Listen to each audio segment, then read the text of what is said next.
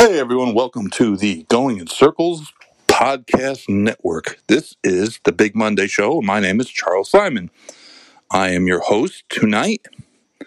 With us right after the first break will be the sniper, Tampa Bay Barry Spears, who is fresh off his appearance at Tampa Bay Downs for the Tampa Bay Derby.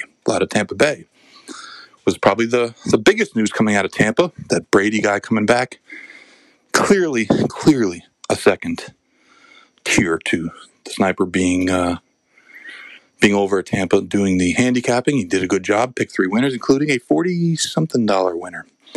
Uh, we are going to talk about that race. We'll talk about all of the Triple Crown contenders or, or Derby contenders. I guess at this point, no one's a Triple Crown contender. All Derby contenders. We put out a uh, a pretty comprehensive list on the Going in Circles Digest. I'm going to check that out. Uh, Going in Circles Digest at substack.com. And uh, you can follow along a little bit. Um, but we talk about a whole whole bunch of stuff. And uh, it's kind of a, a mega long special edition of the Going in Circles Big Monday show. If you make it to the end, well, you get some sort of prize. We'll be back in just a minute. Is this the time change, sniper? yeah, You got your time changed. yeah.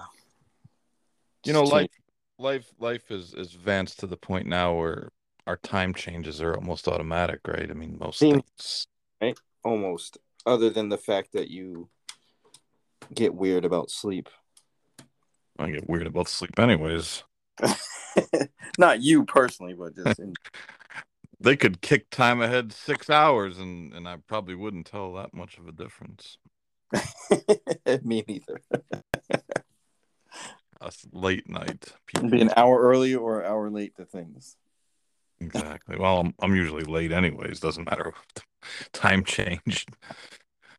That doesn't really matter. I'm just a late person. I don't know why. It's a character flaw, and I've tried to change it, but it just hasn't happened.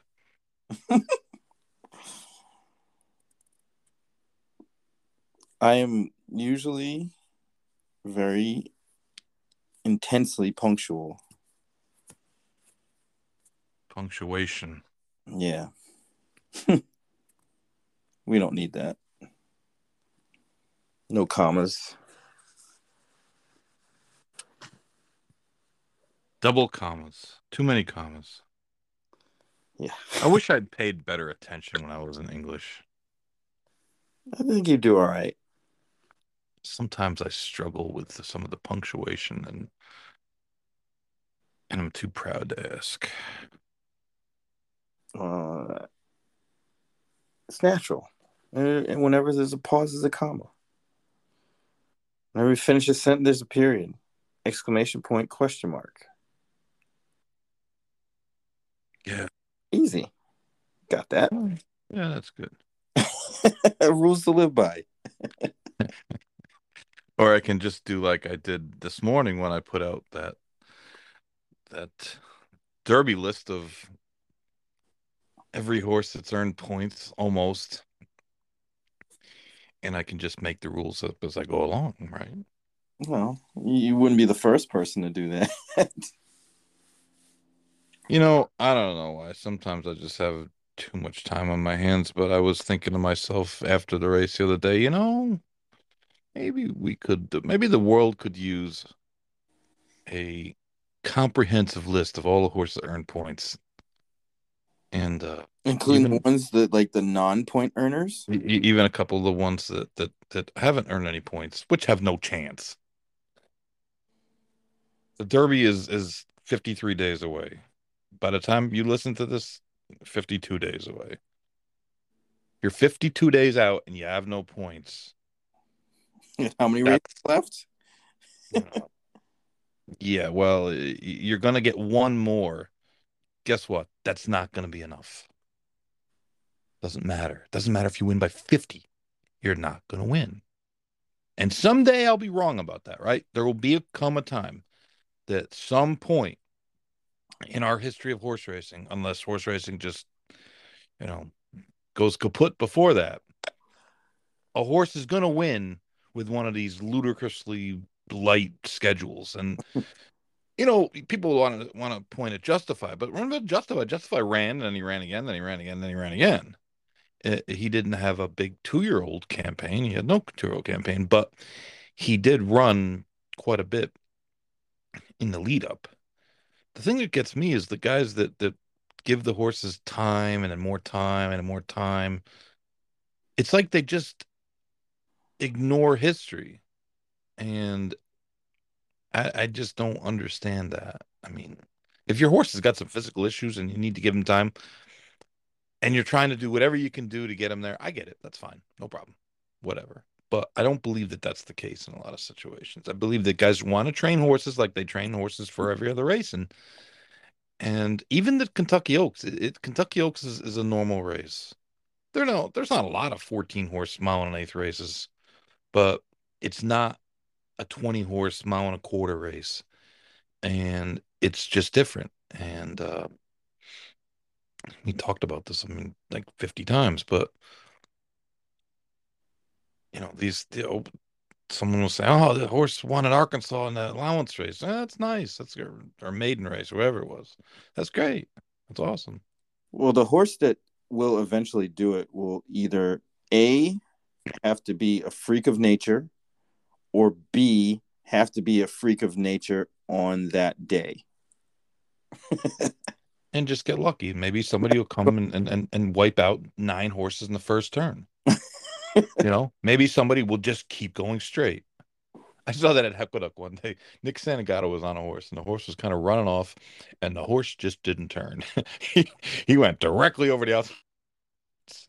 it was it was the damnedest thing. And of course, back then they used to you know show the replays, and um, he just like didn't turn. He just went straight like a quarter horse. He just I don't know. It was some nondescript race too. It was in the and it wasn't it wasn't in the on the inner track. It was on the outer track, but but um yeah, I'll never forget that horse. He just he just went straight, no turn.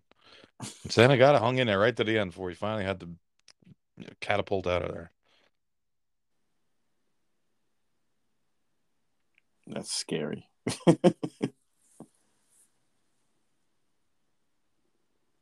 I'm sorry, Bobby Newman keeps asking me questions, and I'm not really sure if I have the answers. Actually, I don't have the answers, but he keeps asking me questions anyways. What? The great Bobby Newman. He's he's texting me questions. You know, Bobby Newman was my my um, college roommate. I know, but and uh, have we, all the answers. So we set up uh, not all the time. Sometimes I have the answers; they're just not the right ones, or the ones people want to hear. We um we set up a future book one year, and uh, and we did pretty good. And I think it was your unbridled one. I think one person bet like two bucks on unbridled, but but everybody else, everybody else went went the other way. House always wins. Pretty much, that's the truth. That's the truth. We were bad bookmakers, though. Like like we we we were we were like you know the corporate bookmakers that everybody bitches about. That's us. That was us. We'd find out, you know, a guy would like a sp- a particular team, so we'd always bump the line like two, three points. Why that line's awful high? That's our line. Okay, give him, give me, give, give me, give me two dimes on him. and the bookie cards. Remember the bookie cards, the bookie sheets? Oh yeah. Which were the worst. Like ITP would just like set his hair on fire if he had to play those. but that's all we had back then. We didn't have a lot of stuff. Let's get them at the barbershop. Yeah, we, we used to get we used to get the um we used to get the lines from the USA Today until someone took them found, out. Uh, no, there was a, a one eight hundred or a nine hundred line. It was like I don't know, fifty cents a minute or something, that would give you up to dated Vegas lines. Believe it or not. This, I wonder if that still exists in some form. Uh, I would imagine. Well, I mean, now everybody, all the, all the sports books are are online. So, I the mean, best, the best were the stretch calls and results line. we did that when I was at Yonkers. One of my duties was getting the tape from Bullet Bob Meyer after every race, and we had this little contraption. It was a a recorder, and it was tied into the phone line. And once he would bring the stretch call, and it would give us I don't know maybe like the last 20 seconds of the of the race and then it would he would give the results um and then it got to the point where he would just bring us the uh the stretch call and then we would we would um say you know the results what the results were but um I think we used to make like I, I want to say like 15 bucks a night or something like that for that and I, and I don't even remember if the bullet paid us or if someone else paid us or what, but I remember thinking back years later, a thousand people told me that they called that line, and I was thinking, man, those guys were, they were making bank on that thing. They were giving us fifteen bucks, and we were right. happy to we were happy to do it. They were getting over.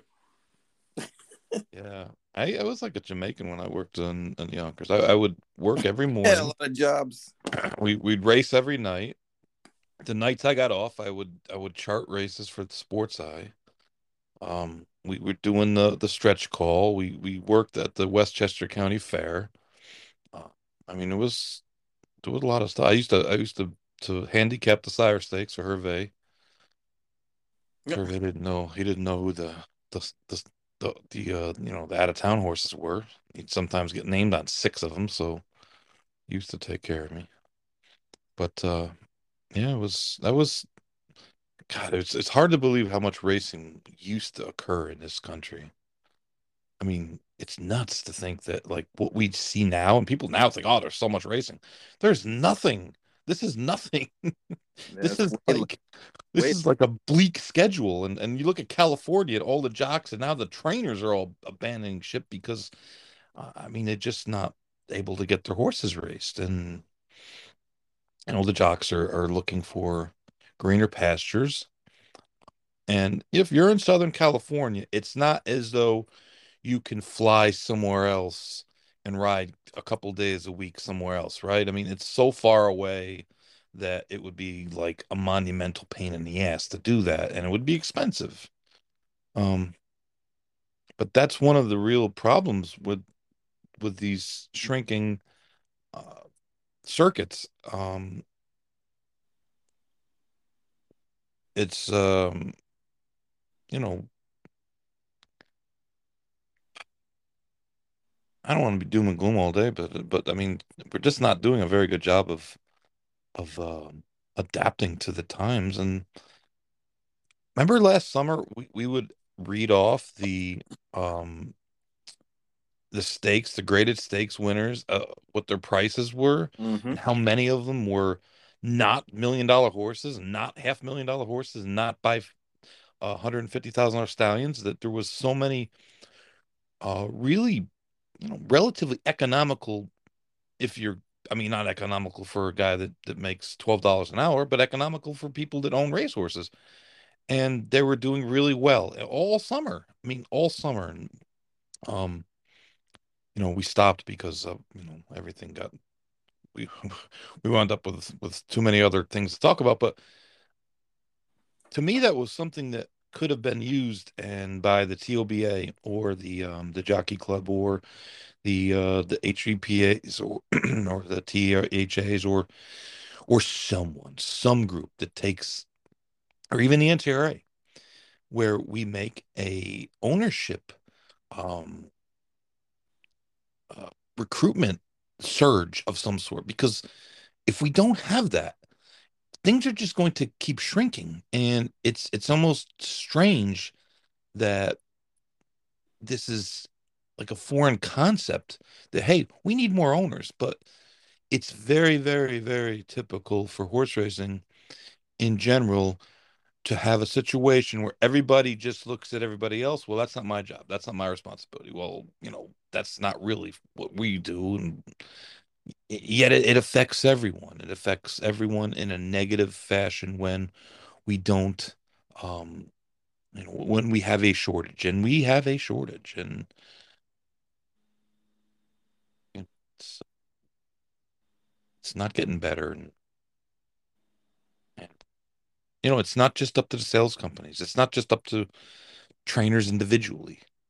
Um, my racehorse isn't isn't working you know these are not things that are that are going to help. We we need to have a full scale owner recruitment um grassroots type of uh surge i can't for lack of a better word. And uh until we have that i just think that we're going to see things get more and more and more difficult. And and that's frustrating from my standpoint. That's frustrating for me because if someone wanted to hire me to like head that project up i do it right? That's not like my life's goal but i would do it because a it needs to be done and we'll be able to see tangible results tangible results. So but it just it, it just it just doesn't you know. I have a question. Is there any dialogue between those two entities, meaning the tracks and the sales companies? Any dialogue other than I like, mean just just I, I I would think like I mean Fasig-Tipton um uh, runs a sale here and at, at Gulfstream and and uh Saratoga they do a little little you know stuff with and of course Keeneland you know they they are a racetrack um but you know sales companies are for-profit businesses that uh, are focusing on the higher end on the top end. And I'm not saying that they shouldn't probably take the lead in some way shape or form because number one they're good at it. I mean this is what these guys are good at right? I mean they they know the people. They know the the the um you know the habits of of highly successful wealthy people who would be interested in in investing in horses because this is what they deal with.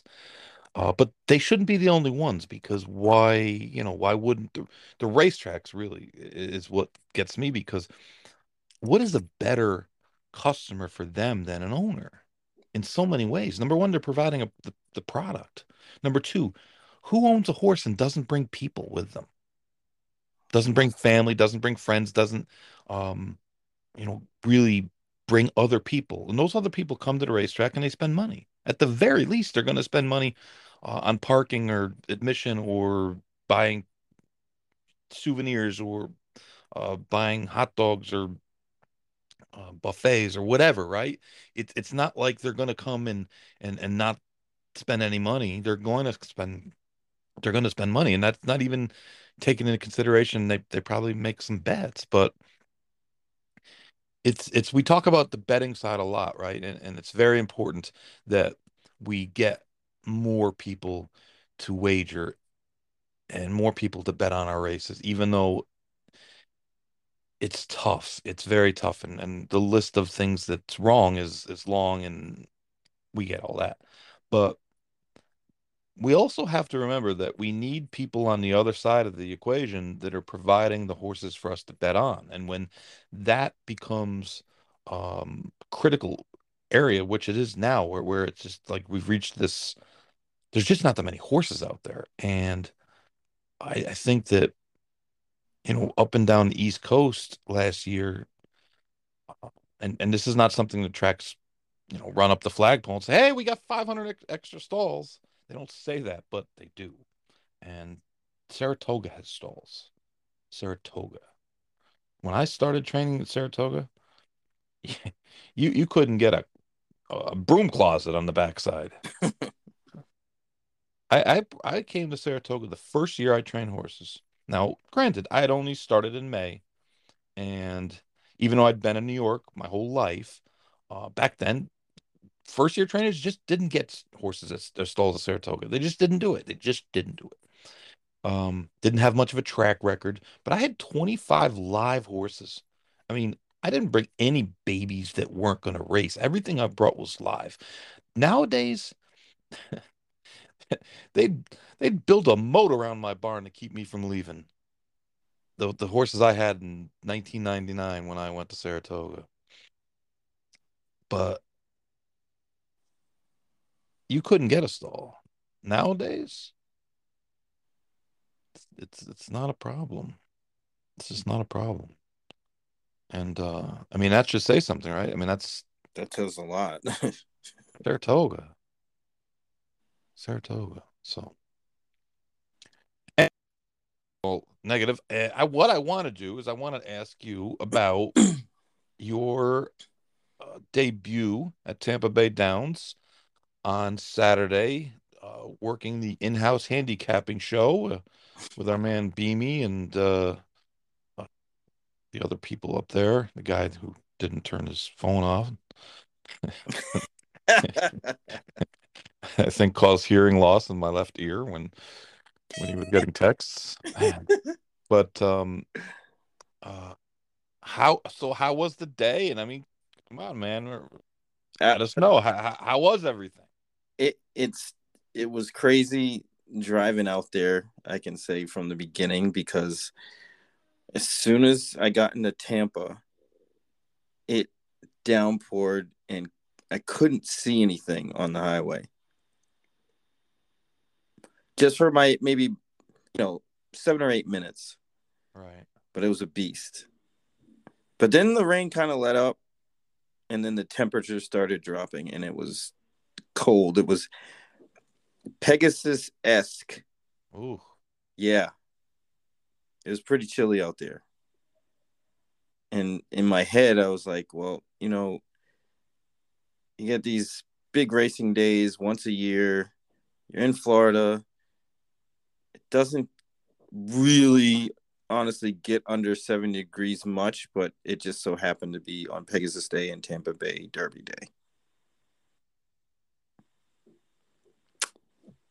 Um, we had some you know technical issues with lighting because of it.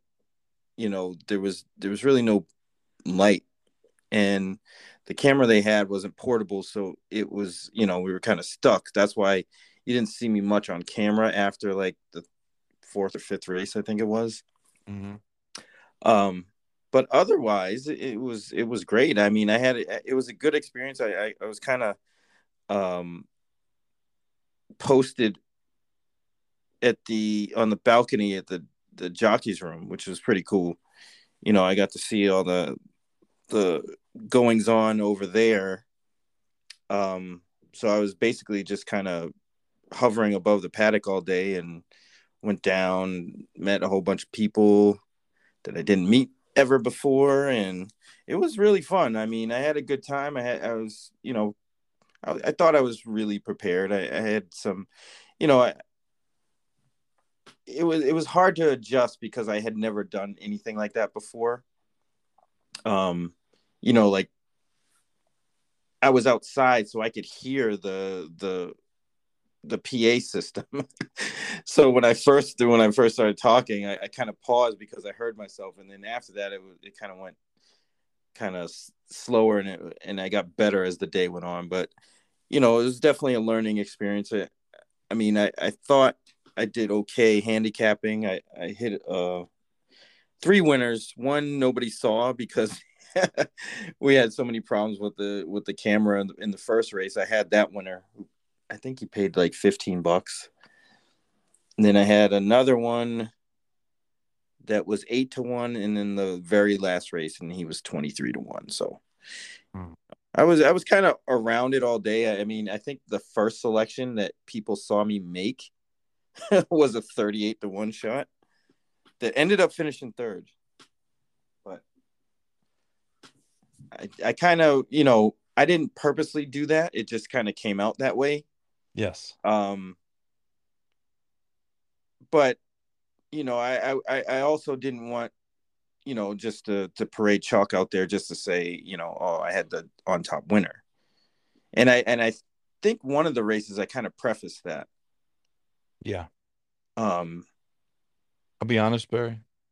Yeah. Nobody nobody remembers when you pick eight to five shots that win. no, no, they definitely don't. know what people remember? People remember the 12th race. They remember when you Oh, get yeah. out $45 horses.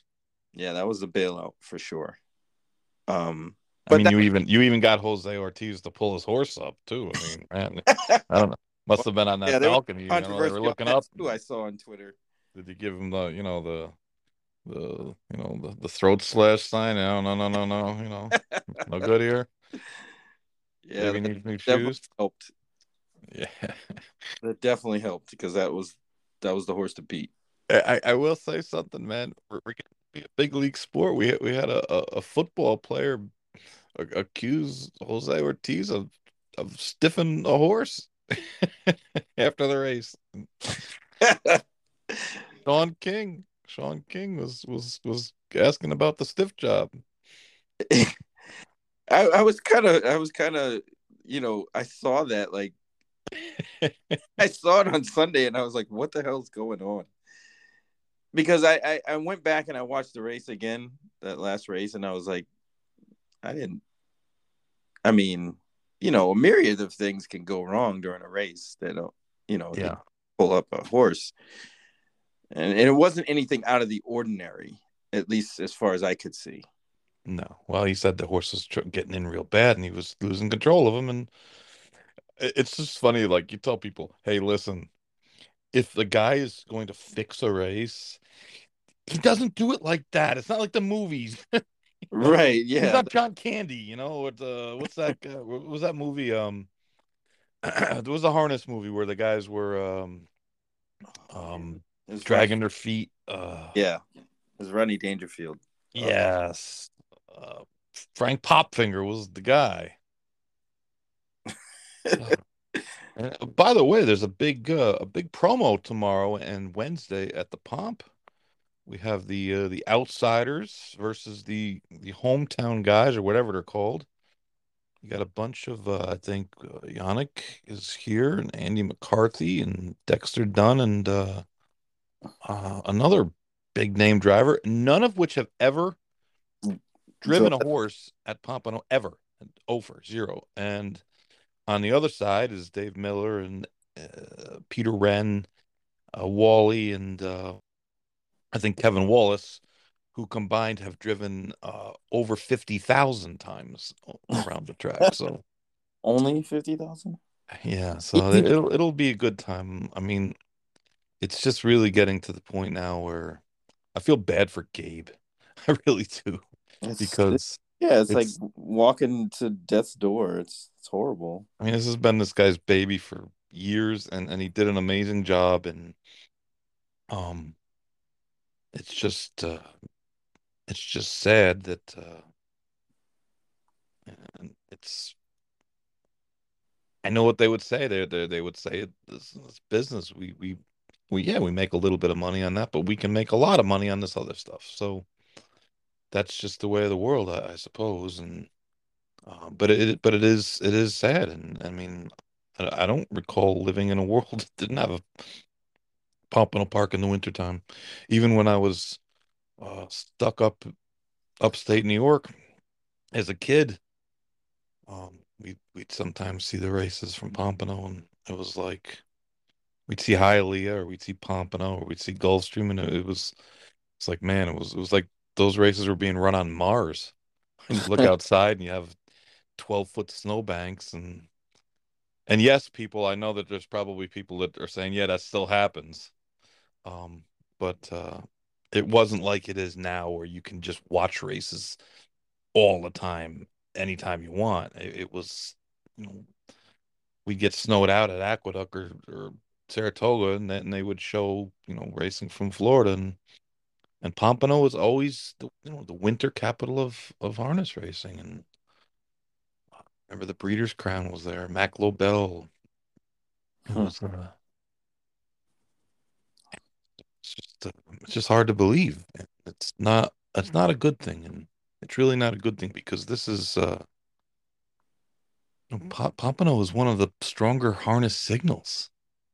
It's doing a you know million dollars a night. There's not very many out there that do a million dollars a night. I think uh, Mohawk and Meadowlands and uh, Northfield and and forgive me if I'm forgetting someone else, but I, I don't know that anybody else averages over a million a night.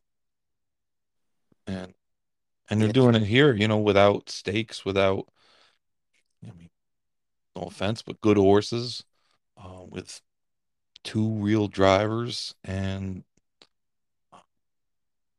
not, not many frills, and uh,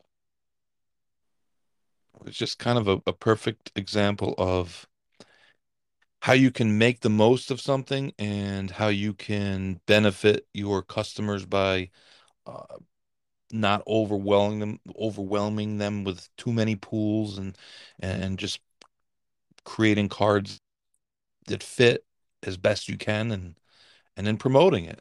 I mean, Pompano's signal is the worst. I mean, their their TV signal, it's it's it's like you're still back in 1975, but um, and, and obviously they're not going to buy HD cameras to close the place, but but uh, even with with all those things, it still wound up being um, a popular signal, and it just shows that if you do everything right and you you try, and I, I guess that is something that I really want to stress and that they try. Gabe and, and and the racing office, I mean, they really tried. They tried as hard as they can, and and it worked. And you know, to see it have to shut down is uh and believe me, whatever you read about, you know, oh, this is not dead, it's dead. It's not happening. It's over. It's over. Unless there's someone out there who a benefactor who's got, I don't know, a hundred million dollars that wants to to to build a, a track and, and Mattress Mac. yeah. Let's go. Um, Let's go.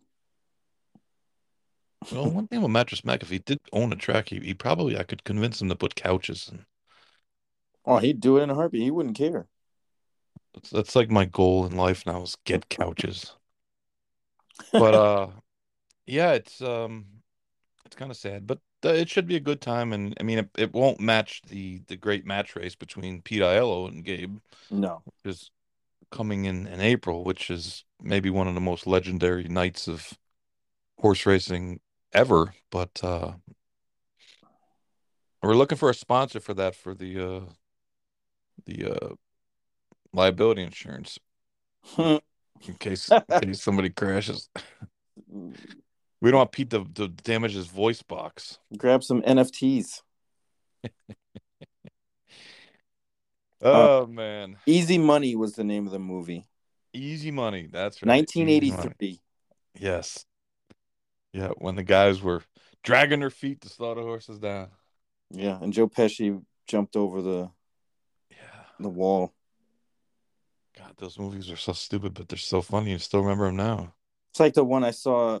I think it was it was yesterday. Was it? Yeah, it was yesterday morning. It was um, the long shot. Tim Conway. Yeah. Tim Conway, the first couple years of the Breeders' Cup, did did a couple like Yeah, the these Dorf. He was the Dorf. Dorf, yeah. I remember that. Yeah, he did a couple. What was it, two, three, four years, I think. But uh, which they would never do that now. We have, we have a Johnny Weir now, but we can't have a Dorf. But I, I did want to say that um, I thought you did great on Saturday, and uh, I think the feedback that you got that's positive is is not just people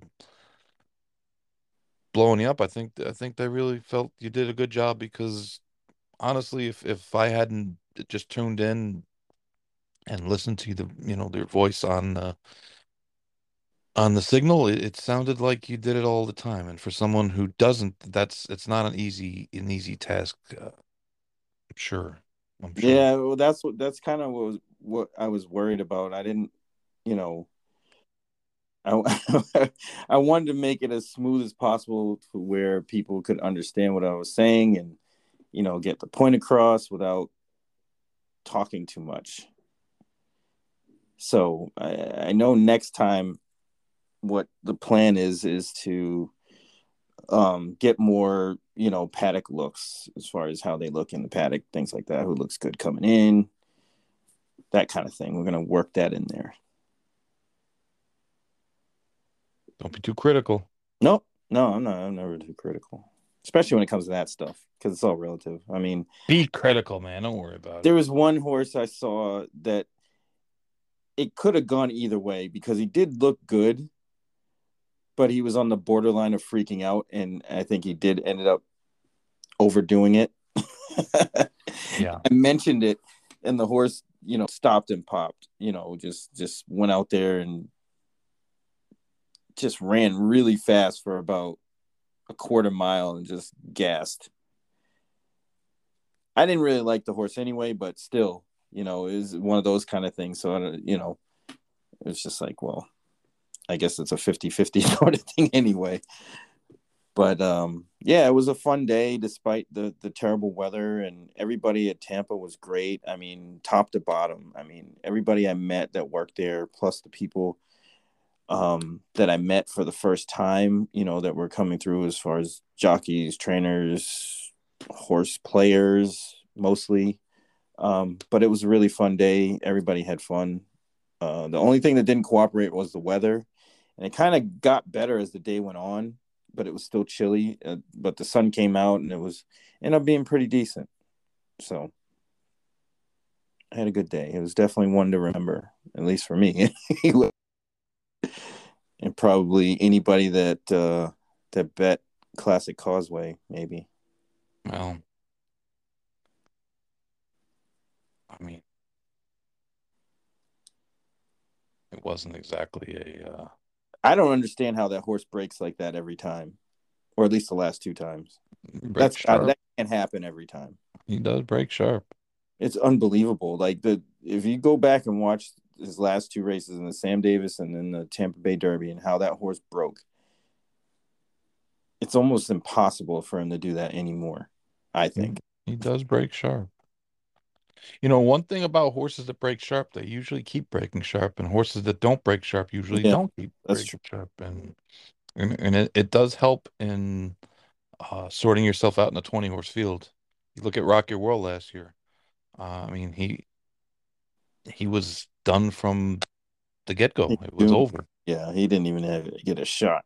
Nope, Not that never, never had a shot, and and that's that's one of the things that I was talking about today. Um, I, kind of was going through, you know, the Derby list, and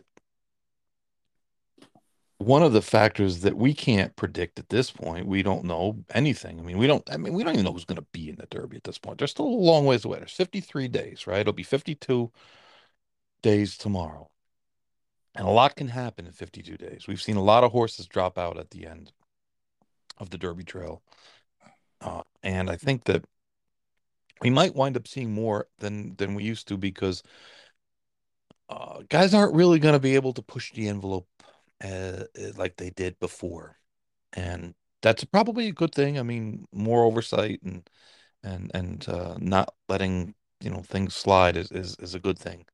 But um, I think that you're going to see a lot of horses that are these lightly raced horses fall by the wayside because that's that's always been the case.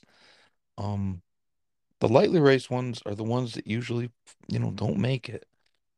Uh, but that being said, when you have uh, quite a few horses that want to be on the lead, or even the ones that maybe can rate a little bit, if they drop post two, they're not rating, right? You're not going to rate from post two.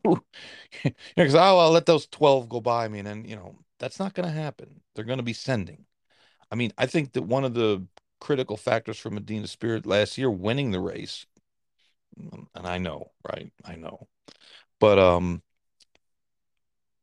finishing first was he was drawn inside most of the other good speed horses and as such was able to save ground on both turns and not be three or four wide uh, like like some of the other ones and saving ground probably won him the race and that was just because where he was drawn, he was drawn inside the other speed horses. So these are things like you can't really handicap this race at this point.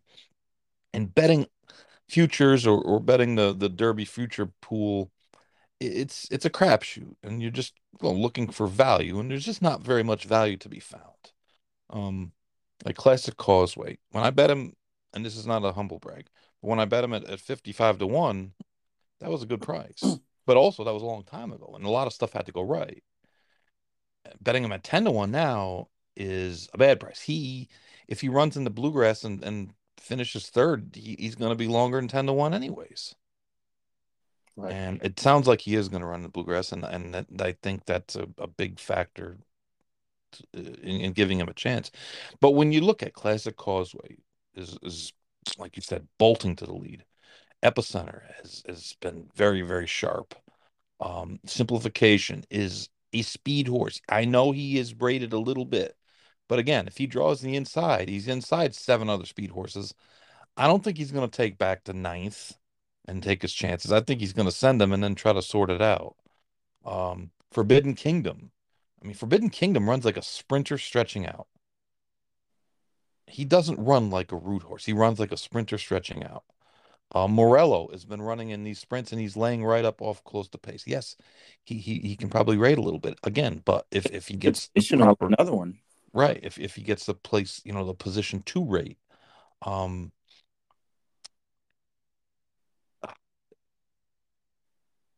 it just uh, White Abarrio, hmm. who who who did win on the lead last time, and and uh, I know Emily was saying, well, you know, he doesn't have to be in the lead. Well, he doesn't have to be in the lead, but remember one thing: the, the, the people win on the lead, know what they're going to try to do? They're going to go back to the lead. And if he draws the inside, he's not going to just let everybody pass. So um, there's a lot of speed and early voting. I mean, early voting his time looks a little bit slow because they're running on the the, the quicksand, but he, you know, 48 half going a mile and an eighth at Aqueduct in the wintertime is like a 45 half somewhere else. So he's another pace factor. So it, it's if everyone stays together and and they all wind up, you know, getting in the in the in the gate on the first Saturday in May, we are likely to see a rapid pace, a very rapid pace, and uh, I'm okay with that. And that's you know that that's not even talking about you know what Messier is going to do since we don't know.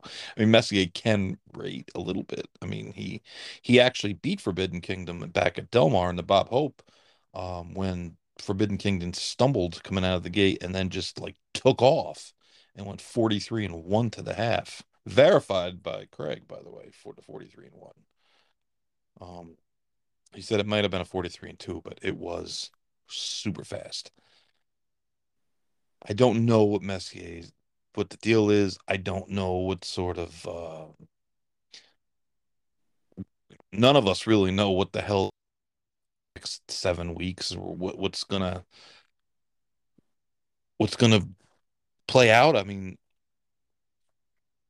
we can speculate, but we don't even know if Messier is to be in the field. And and, and I didn't include. I mean, I didn't include him on the list. I did include him on the bottom, just as a comment, uh, because I just don't know what uh, what's going to happen with him. And Messier versus Forbidden Kingdom in the Santa Anita Derby is actually a pretty interesting race. Yeah. Even if Messier can't go on, it still is an interesting race because he has beat him his only start, and Forbidden Kingdom is probably a little better horse than he was last time, and uh,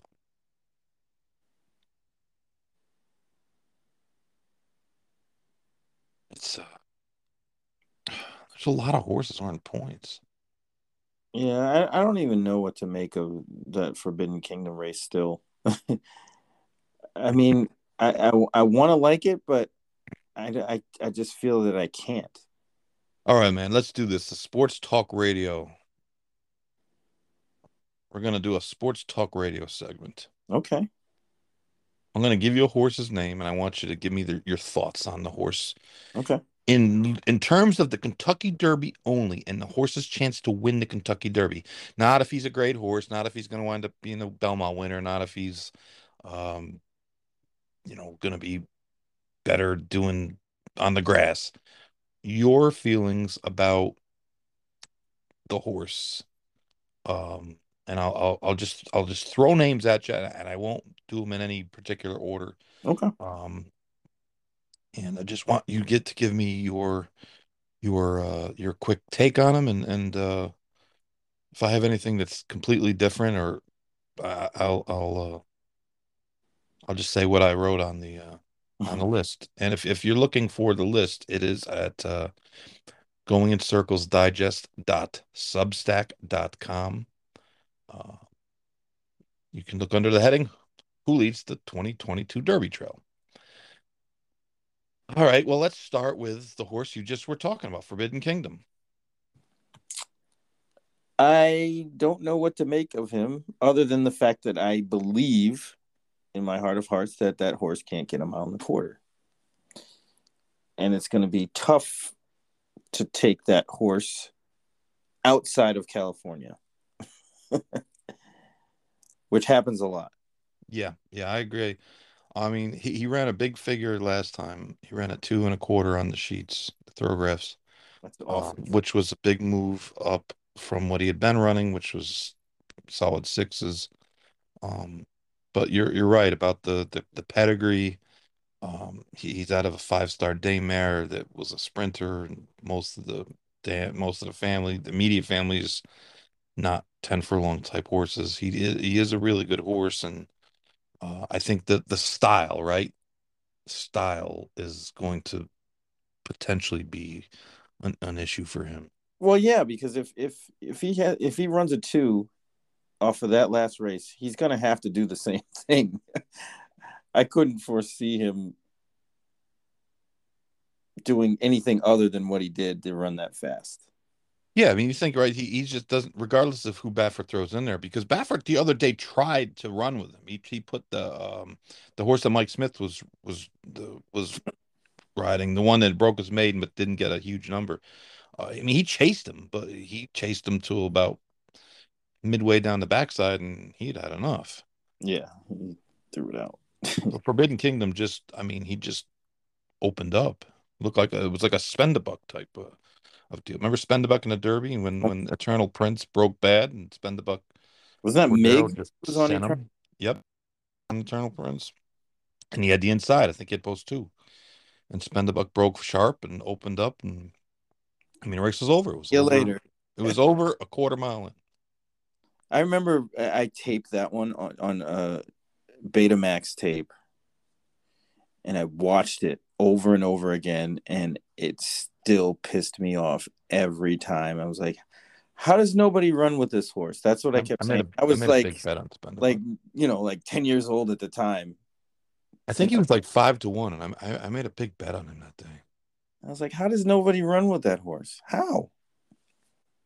I I didn't don't, get. I don't, I don't remember my reasoning, but he had run. I remember he had run at, at Garden State, and he had run like some ridiculously fast mile and an eighth, like one forty five and four.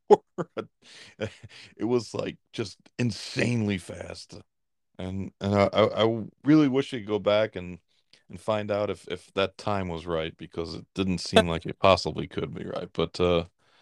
Probably was.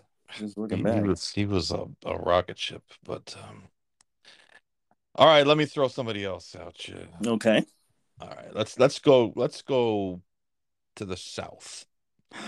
What do you think about Zandon? I don't know. He's a he's he's a real question mark.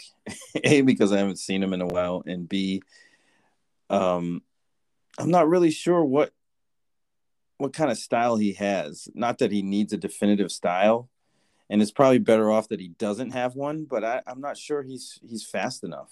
That's really my issue with him. I'm not really sure, and and I think he needs to improve. But I don't know if there's time for him to do that. Well, I mean, my comment was no horse in history has ever co- overcome such a modest schedule, but his trainer seems determined to try to continue down the light path to the Derby. And you know, if it's ever going to be done, it'll be it'll be Chad Brown because he keeps trying it over and over with really good horses. Zandon's run three times. He's got six and a half, four and a half, two and a half. But he also needs 60 days in between races. And the Kentucky Derby is not usually won by a horse that really thrives on needing 60 days between races. Right. Um, and you go back to like what you said. What's his style? Where is he going to lay? Is he going to be able to overcome uh, traffic if he's sitting 15th? Is he going to be able to weave in and out and then go seven wide and then still have enough kick left to go a mile and a quarter? I don't know. Well, that's another factor about running your horse often is you get those kind of questions answered and you find out about your horse. You know, does he have heart? You know, some horses just they, they get headed and they just stop. Others they they'll run on. but I don't know if he they know these kind of questions. It's it's really a crapshoot. Not that they're going to have every answer, but you know, it, it would be ideal, I would think, uh, to know more than you don't. It's it's just tough for me to like a horse that has three races coming into the Kentucky Derby, and one of the races was in October. Right. Um, I think he might be the most talented horse of all of them on ability.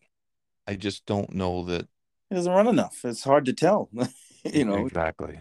I, I gave him one star, I- and, and I, I, I five stars being the best, and one star being um the lowest rated, and most of them got zero stars.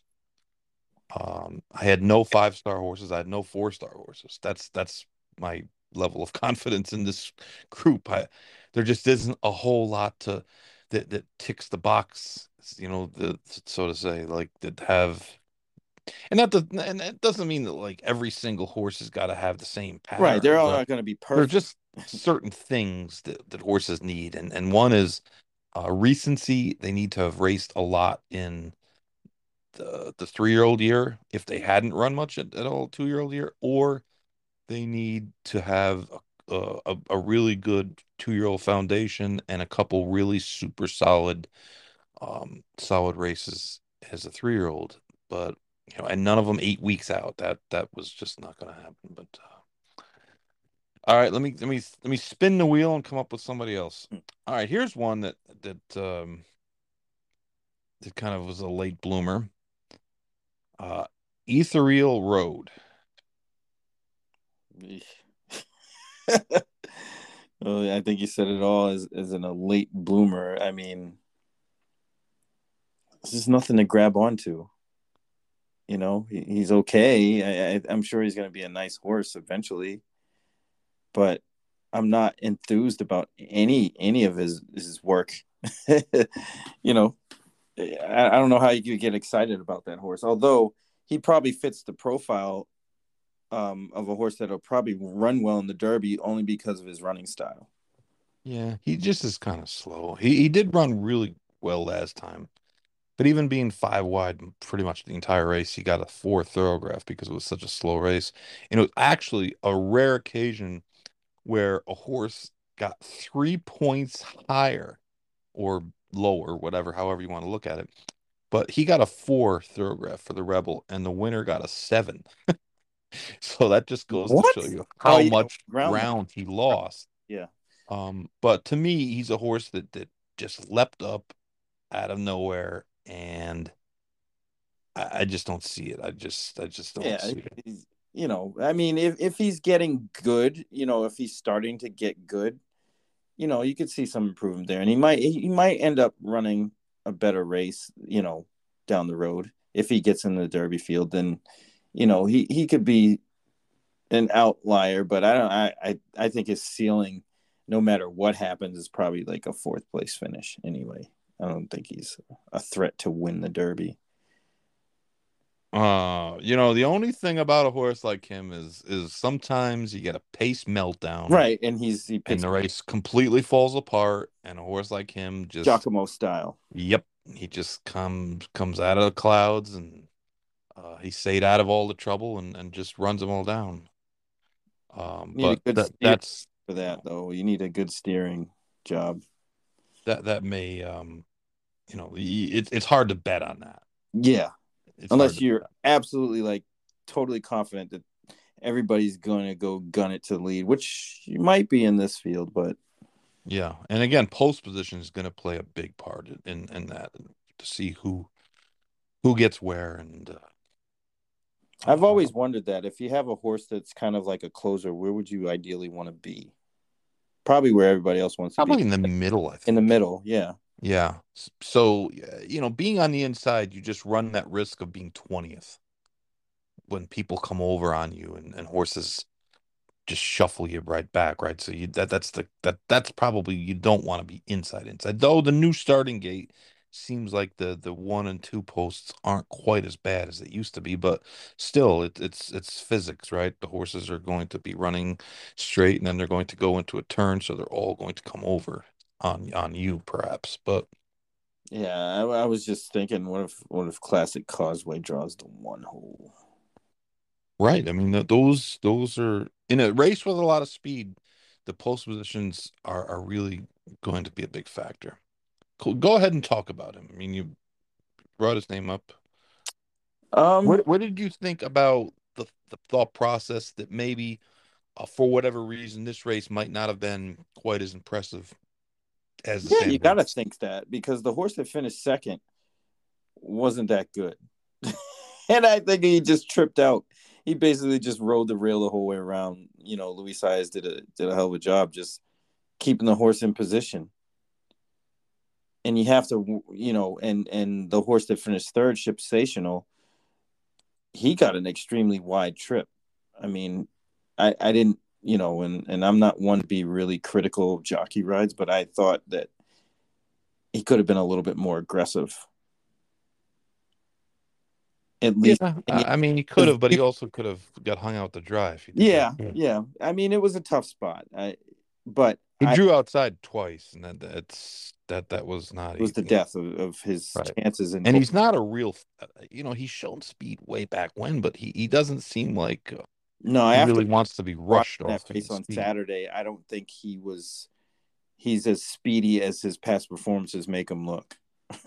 No, I, I like him though. I, I too. coming out of that race, I, I like him, and I and I'm happy that he has to run in another prep. I, I think that it's gonna I do. just think Eddie Barker for himself. I mean, he's a 76 year old guy that's never had a good horse, so you know, take two months into the Derby. Come on, Eddie, run him, run him in the in the wood. You're going to get people looking at. You know, you're, going to get some attention. Your your horse has got a shot. Um, he's got some. He's got plenty of foundation. He, he's he's a pretty good horse. He's got decent numbers. Like like I, I think it's way better for him to have run third and and have to come back and run in another prep. Uh, I'm assuming he's going to run him in the wood, uh, which uh, which makes a lot of sense. And uh, I mean, he's got a little bit of a Funny Cide vibe to him. That horse. He Yeah, yeah. He's you know, Funny Cide didn't win anything uh, as a three year old before the Derby. He was second a bunch of times, and this horse has kind of got that that he's he's running well, but he's not. He hasn't really just made that big leap forward yet, and and Right. I think it's it's imminent. He's gonna f- he's gonna pop, but I mean, hopefully it's on the right day. Yeah, uh, I feel a little stupid that I I didn't get more money down on him in the future book yesterday. He was fifty one to one. Oh man, I didn't even know that. Yeah, that that was really that was Chuck. God, I can't blame the time change, even though I should. But by the time I figured it out, it was already the, the pool was already closed. Dang it. Um, all right, so we kind of talked about Grantham. I, I actually used Grantham in the in that race. I hit the exacta pretty good and and the super, um, because of Grantham. He had a pattern of, of that looked like he was getting ready to run a good race, you know, improve, and he had the rail, and I thought that was important in those mile sixteenth races.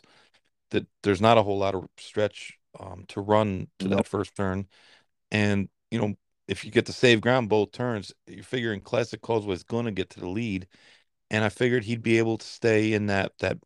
I figured he'd, he'd lay about fourth, and he could just save ground both turns, and come up the inside, and and maybe get a piece of the you know piece of the money. And he actually he laid a little bit closer than I thought, and that's probably Luis Saez uh, just being aggressive more than anything. Yeah, absolutely. Um, he did a good job. I mean, it was it was almost perfect because it. I think they kind of felt that they were going to concede. they could- they conceded the win to Classic Causeway, especially after he broke that fast. And it was like Louis just kind of got that pocket trip, and you know, almost like a harness trip. Yeah, it it really was. It was like he got the two hole trip and he he just sat right inside and and just uh, uh you know he just he just stayed there and and, and the horse was game. I mean he Yeah, he was game in the stretch. He he didn't give up. I mean I I thought I the thought the nine was going to come back and, and pass him, but he did. I did too. I mean it looked like he he had him, but but he dug in really. Uh, uh, and it was a really good call by by our friend Mr. Beem. It was he, he did an excellent job and. Um, Jason did a did a you know great job for uh um I mean you got to remember this guy was calling uh, races out of a shipping container and uh Grants Pass. over at Grants Pass, and now he's he's on national TV. He's got Andy Serling breathing down his neck, and um, but he did a very very good job. And, Yeah. uh, Yeah, he's he's he's good. He's he's elite. He's he's just smooth and and he's very he's very good. I mean, there's Ah. not much to say other than that. I mean, he he's good. At, he's a he's a very good race caller. He's very descriptive and and you can. I think that's the the main thing is he, you know, he doesn't rush any of it, and he's just good, just plain and simple. you know who he reminds me of? He reminds me of the guy that calls the races at Mohawk, Ken Middleton. Not his voice per se, but his his his he's like got he's got a lot of the same quips. Um, you know, he he he'll put little things in there, and and after you when you watch the race over again, you hear him better than when you heard him the first time. But um, but he you know he did a he did an excellent job, and uh, you know I thought ran really well, and uh, he, he actually helped me a lot with the super. As a matter of fact, if he had if he'd been able to reach a little bit, horse I liked in in, in the day Golden Glider. That's the horse I liked in the Sam Davis. You know, the problem with horses like Golden Glider are they just get too far behind. Yep, he's too. He just doesn't have any speed and he just, you know, he just gets too far behind and uh, it's it's just tough to make up that ground and uh, you can do it at Woodbine. You actually it's it's easier to do to make up that ground at Woodbine, but uh, uh, you know, Giant Game was he was pretty awful. I I I don't know. The Breeders' Cup The Breeders' Cup juvenile jinx is a thing, man. It, it was lately in in last few years. I mean, this this past year. from the court year was awful. that was terrible, right? And this year is not good. I mean, it's it's been a it's been a, and it's not that the horses are just not you know winning; they're running terrible. I mean, they're just running terrible. So, um, Major General, who uh, was probably the biggest disappointment, he stumbled really bad. You know, he hadn't run in 175 days coming into this race. makes sense. which is a little unusual for uh, Pletcher to, to give a horse that much time off, especially one that had shown a real promise. So, I mean, I guess something had gone wrong, and um, he just stumbled and, and just had no chance after that. And that was that's too bad. But I'm I'm assuming he's off the Derby trail because he he got uh, 25 lengths, so he might be might be back on the shelf. Happy Boy Rocket uh, had taken some money, but he was really not. He he had run, you know, okay in his first two races, but they were were pretty slow. I mean, they weren't. I, I, was he, he was he had running he's running 11 on the Thoro-Graphs, and that's just not going to get it done. I mean, he's got he had to he had to really really move up, and he, he just didn't. Um, I was surprised he showed up there. I was like, "This is the spot you want to go." yeah. That was pretty. Uh, like I said, I think Ship Station is, is still a work in progress, and uh, I mean, Yeah. you know, I like him. I it's like hard to it's hard it's hard not to root for Eddie. Eddie's Eddie's like Cliff Clavin. You know what Cliff Clavin is? yeah, cheers. Come on, everybody knows his name. That's Eddie. Um. All right, this is a, this one was kind of tough for me. Um, because I kind of thought he was gonna be one of my, you know, was I kind of had my eye on him, and then he had a little bit of a detour, and, and now I'm I'm kind of down on him. But that's Mo Donegal. Uh, yeah, uh, he's he's still a question mark. Got to see him run. Yeah, he doesn't he, he doesn't run very much. And that last race was very known agenda-esque, where he just kind of spun his wheels and finally got going late and and maybe he just needs a longer stretch that, you know, which is something he would get in in Kentucky, but I um, can't rule him out because I, I think he has talent. You know, he but- hasn't really run a big number either. He's No, I think his biggest Thoro-Graph is a 6. six. Uh, yeah, I think I saw That- that. That's not super fast. That's and and he certainly, you know, has I think he's better than that six. yeah, But you, you certainly think he can get through it, but it's put it this way, uh, and it, and this is something you know. One friend of mine got after me a little bit the other day because I said this crop is really not very good, and I don't know why he took so much offense to it, but it's, just not. And I said, well, listen, last year the the the the, the leader uh, in the clubhouse was um, essential quality, he was running zeros. okay, uh, horses were running. Uh, uh, Medina Spirit was was getting beaten. He's running threes, losing, running threes, solid every time. I go, we're having horse. We had a horse win a Derby prep with a seven. You know, they're winning with sixes and and and and like fives. So it's just it's not personal and and yeah they all can develop later in the year and there might still be some really fast horses and i mean uh, some of the horses that might be better suited to shorter distances maybe the morellos of the world uh, might be maybe you know this year's jackie's warrior but um this this group is just not particularly fast on the, the sheets and to me they're the easiest way to compare years um, Beyers are a little Beyers are tough to compare years because remember Beyer is a raw speed figure.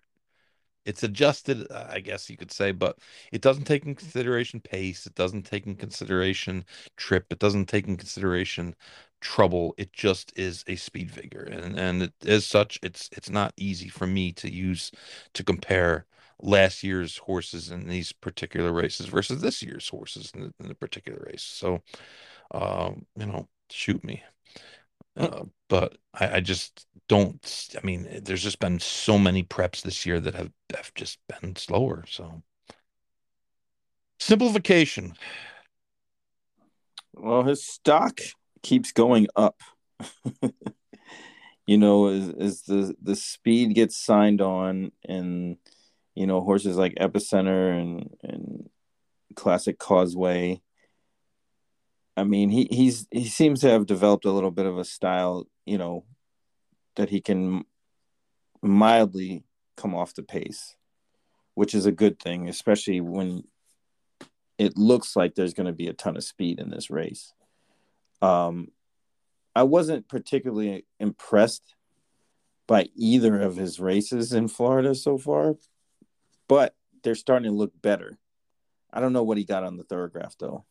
His last race, he got a two and a half, and the Mucho Macho Man, he got a two and a half. So he got a five and a half in the Holy Bull. The Holy Bull was not a particularly fast race. No, but he dominated. But so. that that was also the Holy Bull was also the race where he fell on his head. Yeah. Um. So yeah, I mean he he's got to be, you know, if not, he's he's probably in the top three choices at this point for me.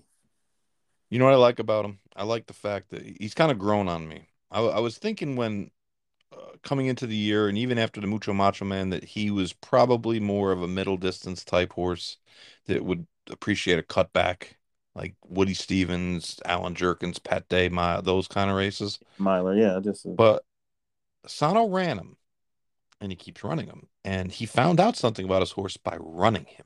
He found out that the horse doesn't need to be on the lead. And I think that has made him a better horse. And, and I think it gives him a better chance. That being said, he has had problems quite a few times at the gate. Gate, yeah. And that is, we, we, I mean, uh, we've been spend what 25 minutes talking about how the break and where the speeds are located in the Derby starting gate is going to be a big factor, and that that's something that um, you know, may be a factor. Uh, but he, he he just gets the job done all the time, and and I mean his numbers are, are good. He's gotten down to where he's running, you know, really representative numbers, and um, I mean he was nineteen to one to close pool four, which isn't you know it's not a huge price, but it's it's not it's it's not single digits like some of the other horses. Um, Hey, I got 15 to 1 on authentic in that pool, so true. That wasn't like September or August. uh, I'd ask you about Uno Ojo, but there's just really nah. You can just there's no point of talking about that horse. He he actually closed at 36 to one. I uh, my comment on the sheet was I wouldn't take less than 200 to one on him. you know, there was some talk about Secret Oath, and, and Lucas looks like he's going to point her to the, the Arkansas Derby, which number one, it's a it's a grade one, it's a one point two million dollar race, and uh, his filly is running one and a halfs on the Thoro-Graphs, and the horse who just won the Rebel won it with a seven. Now, weight does matter, and it, it is a contributing factor, but that's a big enough spread where I think I could ride Secret Oath and and still be able to to run a better, you know, figure than than Uno. I think Uno Ojo needs some ice cream. Yeah. Yeah. thank you. I'll see. Uh, Morello, since we saw brought his name up a second ago, what do, what do you think about Morello? I think Morello is probably a sprint type. That's my take on him. He's he's he's definitely a nice horse. I, I just I don't think he can stretch out too much further.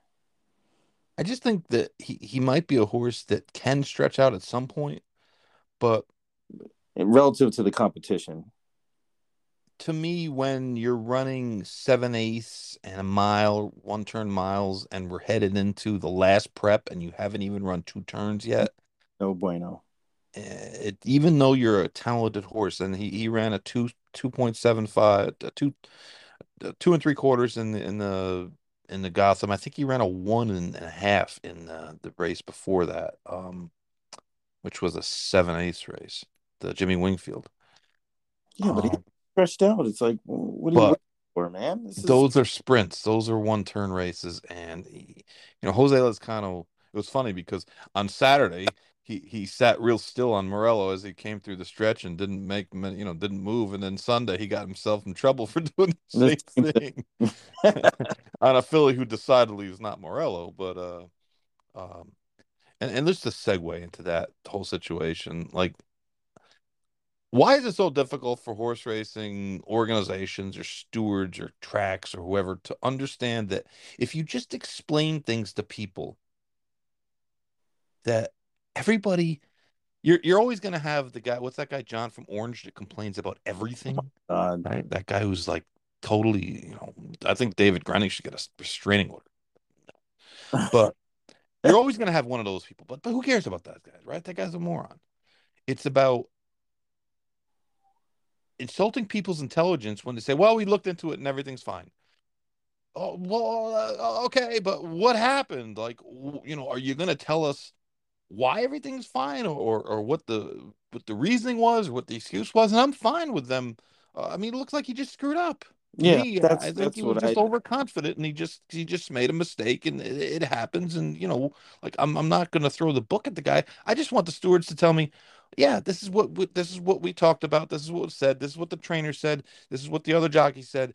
And um, you know, we've done a little investigation, making sure there was no strange betting patterns, and uh, everything's cool. All right, why why not tell us that at once? Why do you come out and say, "Oh yeah, we had a we had a hearing and uh, with Jose, and uh, he's he's good to go. No, nothing wrong. Nothing else wrong." well, I think And uh, part of the problem is, you know, that response makes people think it's like, well, if it's behind closed doors, they do this, they do that, and they don't tell us what are they hiding. And I'm not that kind of person. I'm not that, you know, like conspiracy guy or anything, but I certainly can understand why people would think that because of how they handled it. If they said, like, like you were just saying, if they said, "Hey, you know, this is what went down," and uh, we're done with it, people may not, but they can't say that they didn't know everything. And I think that that would go a long way, and and they're not taking that into consideration when they make these decisions. Um, I don't even think they really consider, you know, the public's interest in it. You know, it, it's like they're, you know, they feel like they're operating in a bubble, but you know, there's money on the line. There's millions of dollars at stake or in play anyway. And you know, they just have to be conscious of that. And and, and I think that's where the bettors get a little jaded because it feels like we're being left out of that process. I, I agree, and I, sometimes the stewards themselves and, and the racing the racing officials, the tracks, I think they get to where, okay, uh, it looks suspicious, but we're going to tell you now there was nothing to be suspicious about. That's fine. We're not saying oh it was a fixed race, but just say what happened. Say, hey, listen, he came in, he explained with his situation. This is what he said. This is how he felt. Blah blah blah. We talked. Just tell us what happened. Tell us like we're we're twelve, but Right. tell us, and we don't need to know every single like uh, uh, word that was spoken. Just give Yeah. us a synopsis. He's he he, he mistimed. He the filly had had you know not finished up strong in her last two races. He was trying to get her to finish stronger, and he misjudged the the, the momentum of the horse that got by him on the outside.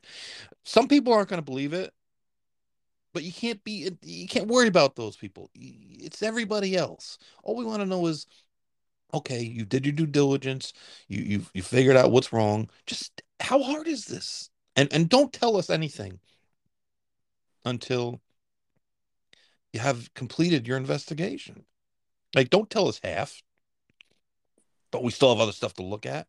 Like just just wait. If the guy's riding the card, well, we'll have figured out that he hasn't been immediately suspended, right? He's he's still fulfilling his obligations, his mounts. He's on his mounts. So we know he's not suspended. So just go ahead, finish up, and then put out a statement. It's not hard. It's not hard. And it makes you look better. It makes you look like you're doing your job better, even if it's the same thing. And this is the the it- it's just the um the simple uh, communication process. Yeah. Just just communicate with people. Uh, They bet a lot of money on your races. Just let them know what happened. And and hey, it's it's good to actually they actually did have a hearing and they did and just ignore the thing and and just make it like just go all the way. Right. One more step. Take the next step. And that's last step. And it's not like we're asking for a lot. just just kind of say, you know, here it is. And, and that's, you know, and that's that. All right. Smile happy. I think Smile Happy is is still a pretty good contender just because of his running style. And again, he's been running. That's always a factor. Not much though. He hasn't No, not running much, but I, He's I, run one time this year.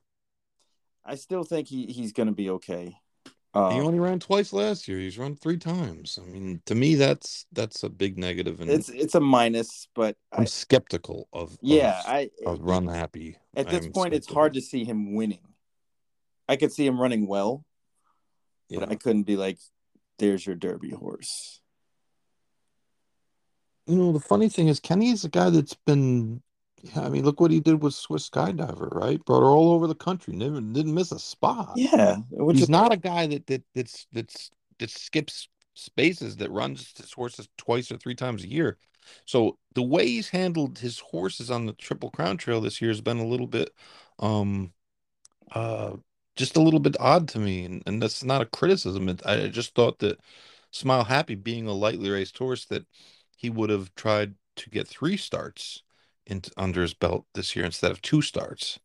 Um, and maybe there's a reason for that, and he just doesn't want to divulge that either. I mean, there is that that situation. People forget too that as a trainer, you can't just tell everybody everything all the time because number one, some of the stuff you don't exactly know. It's a feeling. It's it's it, it's a hunch, Uh, and hunches are better off when you keep them under your hat. Because if they don't work out, then everyone doesn't second guess you like crazy.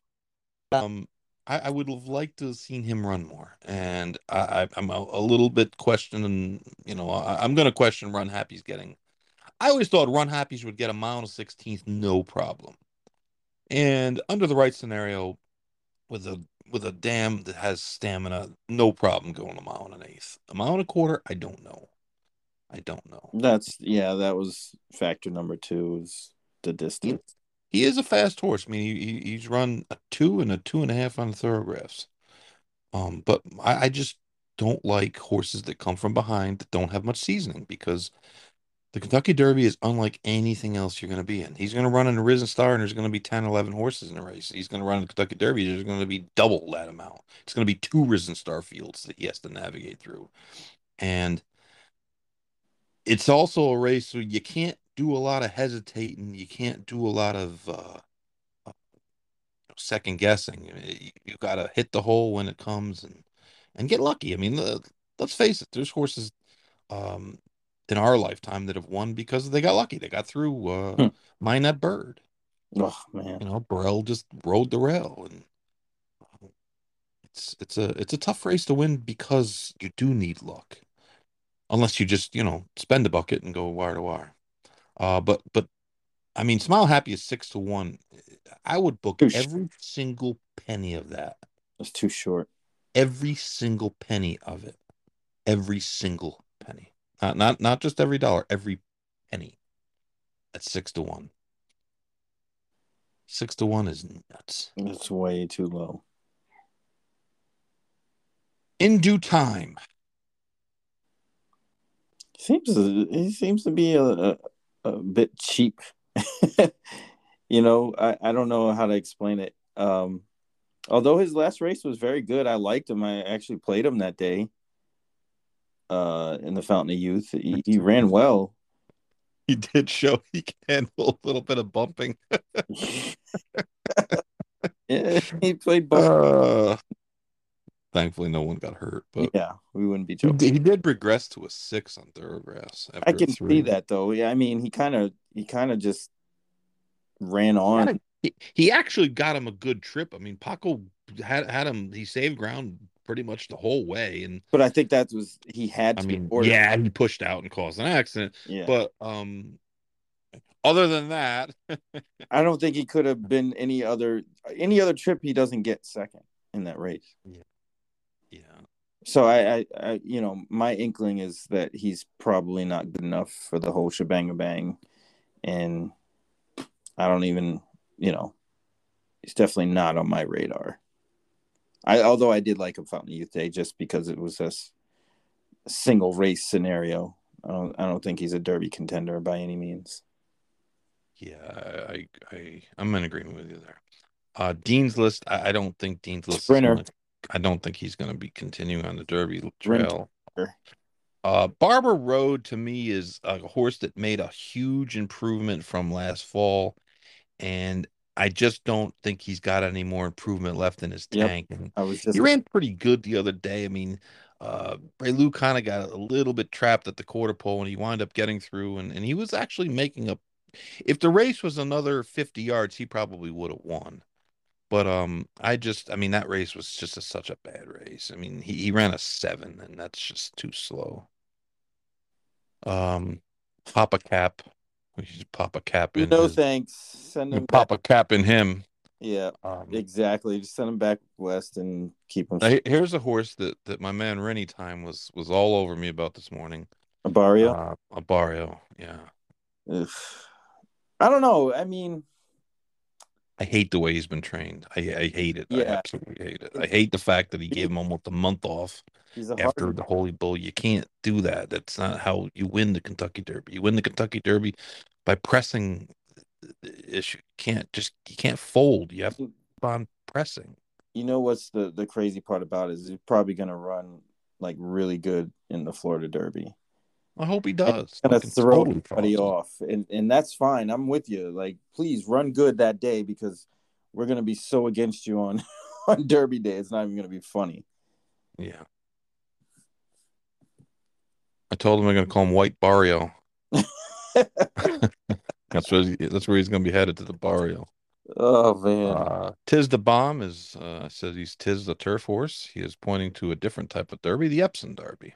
I'm not really high on him in that race either, but I will give the guys, I, I'll give the owners, and I'll give McPeek credit for know their lane. trying. So I think the owners are those Phoenix people who are kind of shady. So Yeah. shady people, I you I, you probably don't listen to podcasts, so stop being shady. Huh. You screwed over like an entire continent. Uh, rattle and roll. I didn't like him at all. I thought this was a very odd track to run him at because he just the short stretch with his style of racing. Gulfstream Mile and 16th races are very difficult for horses with his racing style, and he didn't really do much running. Um, You know, layoffs. You know what I mean? That I, a lot of layoffs. I can't I can't endorse the the layoff group, especially first time. You know, going He to one good race lifetime, basically. He has the one good race was right, and and people were all over the- it. Like, it was like the the Keeneland race. Uh, it was at Keeneland. I think sometimes Keeneland get you get that Lexingtonian bump, but uh, I would I I don't know where he's going to run him, but I'm guessing the Blue Grass because he ran one race in his whole career it was like so far better than everything else he's ever run was at Keeneland. So maybe he's going to try to recapture that magic again. But I wouldn't run him back at Gulfstream. No, Uh, a horse that I haven't heard anything about and I can't really find much about is Slow Down Andy. That's Doug O'Neill's horse that uh, kind of bombed in the Risen Star from the outside post. Um, Is I'm- he? Uh, I'm guessing he's going to run in, in the, the Santa Anita Derby. I, I don't even know. I, I couldn't find anyone to even say where he was he was probable. He's missing. Yeah. No thanks. Uh, Major General, we talked about him. He's major. He, he broke Major Poor. Uh, Dash Attack.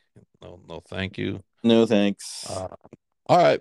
Uh, here, here's a horse. My comment was, "Call me midnight." You can call him missing for most of the year since his upset win because he just kind of, you know, he ran ran well and then nothing. Um, he's scheduled to run in the Louisiana Derby. My issue with him is that Let's he skip the race. Why would they skip the race? I don't know. Um, and uh, you know, he has a style where he has to get, he has to be lucky, and he has to get. He's pace pace Yeah. to run at, and uh, it Even- seems like So Epicenter is a lot better horse than he Yeah. was back then. So yeah. his breeding too is a little bit suspect for a mile and a quarter. So uh, he also, you know, he, he improved a lot, Barry. He, he improved a lot from where he was uh, in, early in the fall on on his cheat numbers. I mean, he improved like ten or twelve points. Yeah, so you just wonder how much more does he got to go at this time, right? Well, I mean, is that because of the? I mean, it wasn't a perfect trip, but it was damn near close for what his, his style is.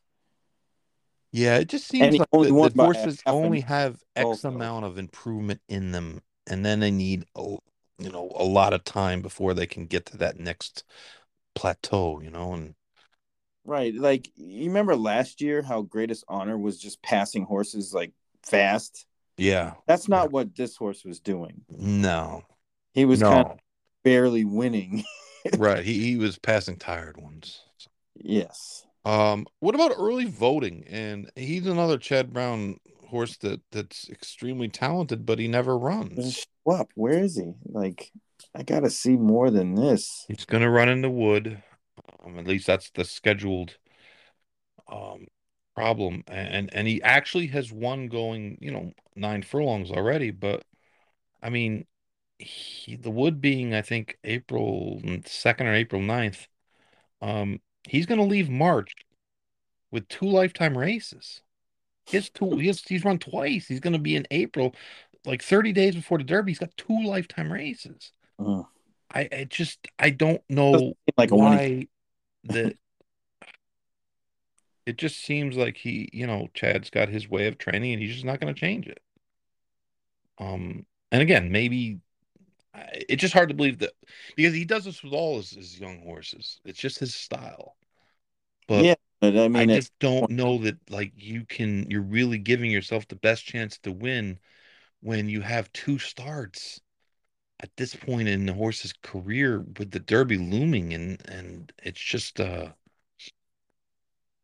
and and you know this horse has a style of going to the lead and then uh, he he doesn't much look like he's going to be a horse that can rate a whole lot. Maybe he can, but he, certainly hasn't given any indication of that. Um, so again, he's another one that, that's going to be pace compromised. He he seems like he's a good horse, and I, I'm not. I I- know some people have been, oh my God, the Withers was so much better than every. No, the Withers horses ran in in relatively slow races. It was a slow race. The horses exited the Withers and ran another slow races. and just Like the- Grantham probably did a little bit better than he had, but they're three year olds. They improve a little bit.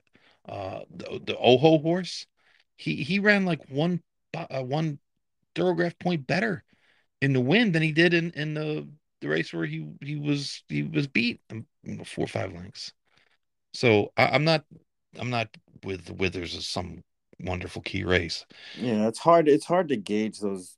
Put it this way: if Grantham or Uno Ojo had, had, ran against uh, Forbidden Kingdom in uh, Santa Anita, we Be wouldn't running. be talking about how wonderful the Withers was because they would have got B fifteen lengths. They'd they'd still be running. They'd still be running. Uh, Corvus, sir, forget him. Nope. Happy Jack.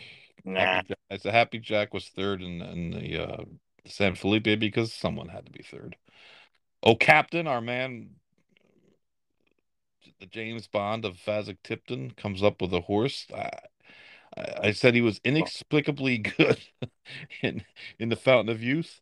Um, he ran massively better than he had. Uh, I, I don't know that he wants to go a mile and a quarter. I don't know that he's going to not, you know, regress after such a big move up. But uh, Ramiro, you're the man. Um, Your phone's gonna ring. well, Meryl will probably shoot me with a dart because he's like, he's like the Colombian James Bond. Man. He's like odd. Guy spends all his time in like, like, odd job from he the spends time in these like Geneva and places, right? Like, villain. He's he's he's a Bond villain. He's not James Bond. He's the Bond villain. you think? Well, he's got the bald head. Oddjob. Got the bald head. But I mean, this guy, you never know. He's going to be in South Africa. He's going to be in South America. He's Like, uh, where's Waldo? he, he's Where's he gonna show up next? uh, Tokyo. I mean, it's, it's like seriously, seriously. Uh, command performance. Dude. Yo, I have a funny story. uh, before you say it, I admit it. I have a, I have a, I have a ticket on him in the future book, and I'm throwing it in the garbage. It was the first. It was the first uh, pool, by the way. and It was like forty something to one, but that ticket can be deposited right in the garbage. Man, that horse looked like the the cinch of all time on paper on Saturday. like nobody even ran like a fifty. The horses were running like sixty-five Beyers. he ran and- an 80, 80 whatever, an eighty-eight and a seventy-eight. Nobody could even touch that, and he just clunked. Just didn't run a step, relatively speaking. I think three times in three separate conversations, I said to three different people, you know, he would be probably be the favorite if you ran him in the Tampa Bay Derby, but he's running him in the main race. Not that I was saying, oh, bet against him in the main race. And even if I'd bet against him, I probably wouldn't have bet the one who showed speed, uh, uh, who had never shown speed, but it was Paco. And and that's that's something that is as frustrating as Paco can be um in many different areas. Sometimes a horse like that he just sits perched up on him and he sends them out of there and and they just they get brave and keep going. This is this is the funny story. Okay so after that race um someone comes up to me and says i love paco lopez because whether he's winning or losing he's always pissing somebody off so i have to bet him that's that's so true. And i was like you know what? That's that's a good way to look at it. It's so true. It is so true. And and i did write the other day I, I wrote a big long dissertation on the tampa bay downs the tampa bay derby write up about the jockey situation and how um you know we just need to do like better. I mean we need to have a camera angle that that that that catches well there's no excuse these- no i mean There's we no have the excuse. technology. No excuse we don't need to buy like the hubble telescope and spend 12 trillion dollars and have it you know circling the earth. We can buy a stupid uh, drone. I mean we spend a lot of time with like jockey cam which really doesn't serve any purpose other than to make you dizzy. I mean after you've seen it a couple times it's like okay. So, and, and once in a while uh, like it was really kind of interesting watching uh, who was it? Pizza bianca jose ortiz in the breeders cup kind of weaving his way through yeah and the one but it was fine as an post race thing Right. Um, I think the year before there was one with uh who was that horse that won? no, the filly up the inside. Inside, yeah. um, that was a great horse. video. But Yes. like you said, it's not doing anything, you know, rules wise or you know, No. technical So, things for if- if- aesthetics. Just take that same camera and put it on a drone. That's it. It's it's it's it's doable, and it, it will make it will make it will change the way horses, the the way the regulation on the racetrack is is done, and it's going to change it for the better because you're getting the best possible angle, the over the head angle. And sure, there's going to be times when maybe the wind shears it off, or maybe the camera angle isn't perfect, or maybe um the the thing disengaged. Who the hell knows, right? There's always going to be maybe a technical problem, but for the most part, that's going to be a really good angle because you're going to be able to see everybody. You're not going to have um, a view that's distorted by an angle. Right. You're going to see Between the horses, how close they were, how far apart they were. right. It, it's giving you It gives you a very, very good view, and and that's just something that needs to be done. And the fact of the matter is that um, giving Paco 14 days, even though he didn't take him down, when you look at the the, the video that was available, it's hard to take a horse down at a four hundred thousand dollar Derby point race when you have no with angle. that evidence, Right. right? You have no angle. Right. I mean, that evidence was. Do I, do I think Paco caused it? Well, yes. I mean, I thought it originally. I thought it when I watched the replay. I thought it when I heard the some of the jockeys in the race, you know, claim that same thing. Uh, is the 14 days warranted? Yes. Could it be worse? It could be, considering how how his his past record. But one of the day the things that we just have to come to a reckoning in this this whole industry with regards to jockeys is that you just have to make these things stronger. The penalties have to be stronger and you have to be on top of them. And these guys can all ride straight. They can all ride races where I remember when, when Jose Santos rode Steinlen, I think it was the 1989 turf, the mile. Uh, It was the mile. And it was at Aqueduct, wasn't it? Uh, no, it was at Gulfstream. And, he, and he made this That's right. Gulfstream. this this this s- like he won the race by just going through a hole that just wasn't there and it, it was a, a real risk but it worked out because he did the whole didn't close off and he got through and, and he wound up winning the race and, and and you know people have said for years that it was one of the all-time great moves. I mean he he won a race. A lot of times jockeys can lose a race easier than they can win a race right? There's opportunities that you can blow a race before that you can actually win the race and um, but that that kind of move happens like every freaking day now every day. And guess what? Most of the time the hole doesn't freaking stay open. And we have more uh, rough riding than we ever did. And and we should have less. We have smaller fields. Hmm. we should have less rough riding. Guys are making more money. They don't actually need them it's not like uh, the, some of the topper jockeys are making 20 25 35000 dollars a week. And I was never a guy that would would say would would shame anybody for their paycheck. You know what? They deserve every penny of it. But they also they're not riding for um you know to, to pay their rent or to make a car payment or to, to, to pay for their their kids shoes. Guys at the top are doing well, yet they're still taking these chances. And it's it's just it's not good for them and it and it makes it difficult to adjudicate the penalties. It makes it difficult because uh, where do you draw the line? And then you get to where um, they do a little more and they do a little more, and, and they're all smart guys and they're all competitive guys. They all want to win. They're trying to win. It's not like they're they're doing that to try to lose. They're trying to win.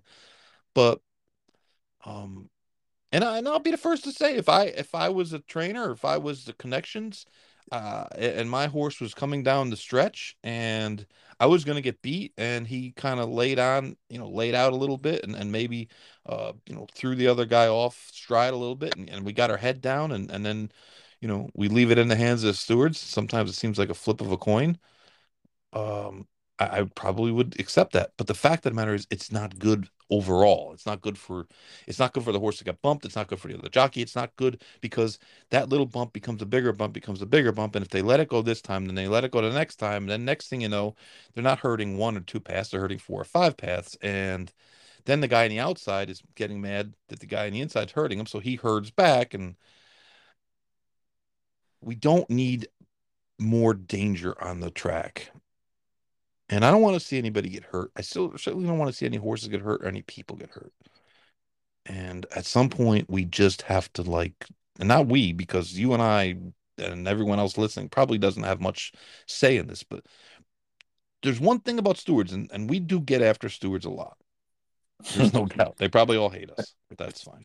Well, me, they hate more than you. But um, those guys all work for somebody. Those men and women are employees. None of them is in charge of the steward corporation. They work for a racetrack, they work for a state. Uh, New York has the weird jockey club thing, but most everyone else works for a racing commission or they work for the state.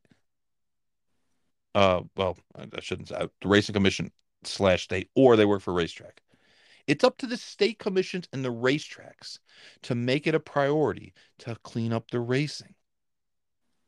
It's up to them because they've got to back the stewards. Because if the stewards don't get backed, then I would understand where they're coming from in a lot of ways, where they would say, "Hey, listen, we wanted to do this, but."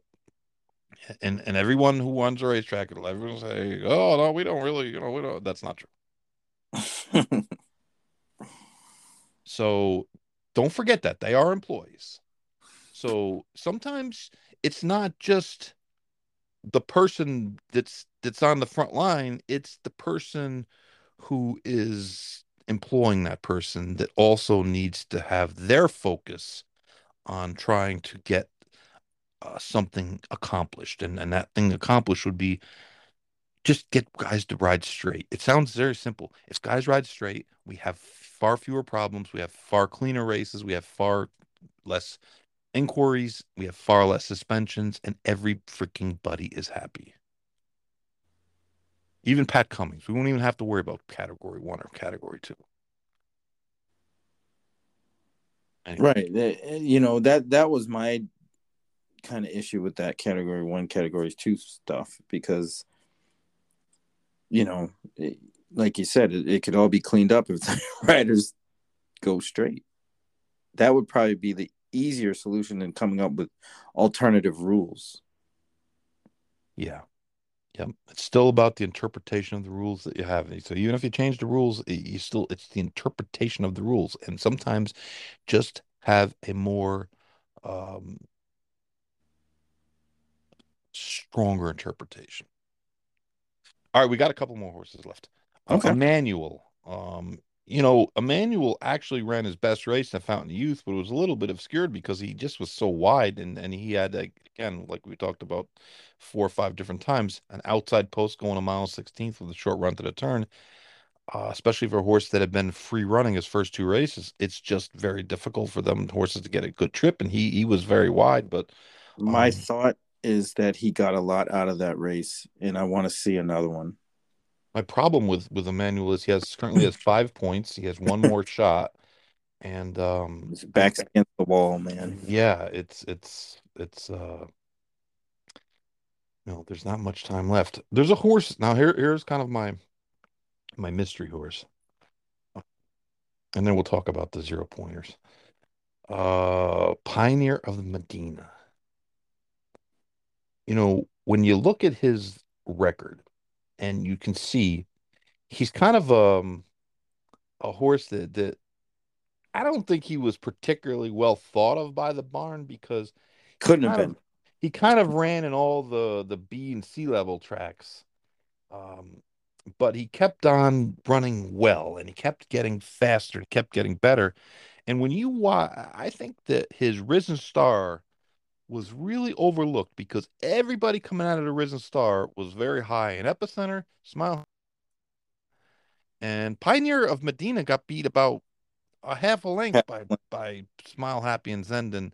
And Nobody's talking. He, he was kind of like doing the, the early chasing, and and he if you look at him, watch that race again, the Risen Star at the eighth pole, Pioneer of Medina looks like he's gonna back through the field. And when Zandon comes on his outside and Smile Happy comes on his inside, He runs again. Yeah. He he picks it up again. He he ran a, a good number. He ran a three in the Thoro-Graphs. He's got a nice foundation. He he started out last fall and he's run uh, you know, quite a bit. And uh, he he was and he's another one I screwed up. He was seventy one to one. Um, and he's probably going to be fifteen to one in, in the Louisiana Derby.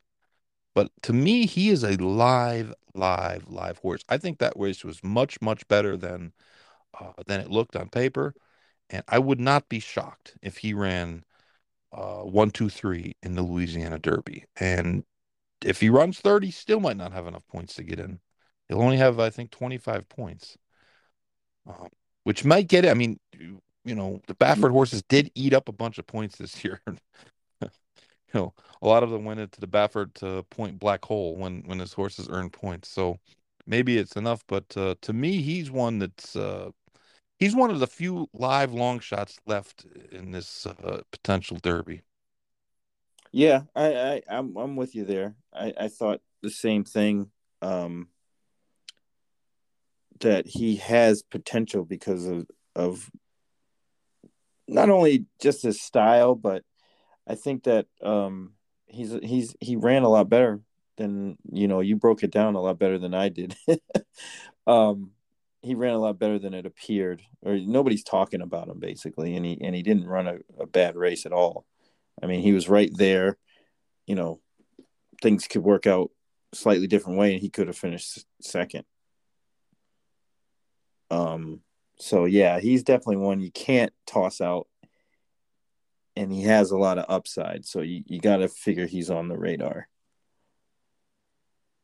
Yeah, I think he's I think he's a you know he's something he's a horse that no one's talking about. No one is talking about. Uh all right, the zero pointers. These horses never every year every year now we get a couple wise guy late horses. They never work out. Remember, People- uh, materiality. People insist on betting them. Charge it was 17 to 1. He's 17 to 1. It's March 14th. He's never faced anything but maidens. He's run twice. He's run five and five and, and three quarters in Thoro-Graphs. If he had run zero and one, you could say, well, maybe this horse is a Maybe. freak. He's not really running any faster than anybody else. And he's 17 to 1. He should be 170 to 1. His odds of making it are very are, are remote. Another horse, he he's going to show speed in, in another derby prep with a lot of speed in it. Um, Cyberknife. Dud. He had one try in a stake and he bombed. And he's a quirky horse. He kind of runs all over the place. He Runs in like spots. pulls himself up. He's running. Some, he got a perfect trip his last race, and they ran a fast figure.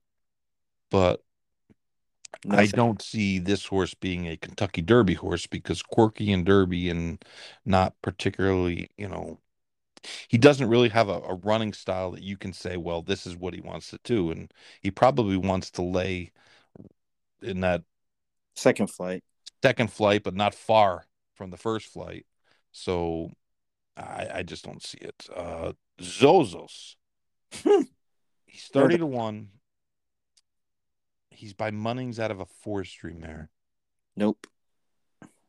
I, I don't see the mile and a quarter in Mm. this horse's pedigree.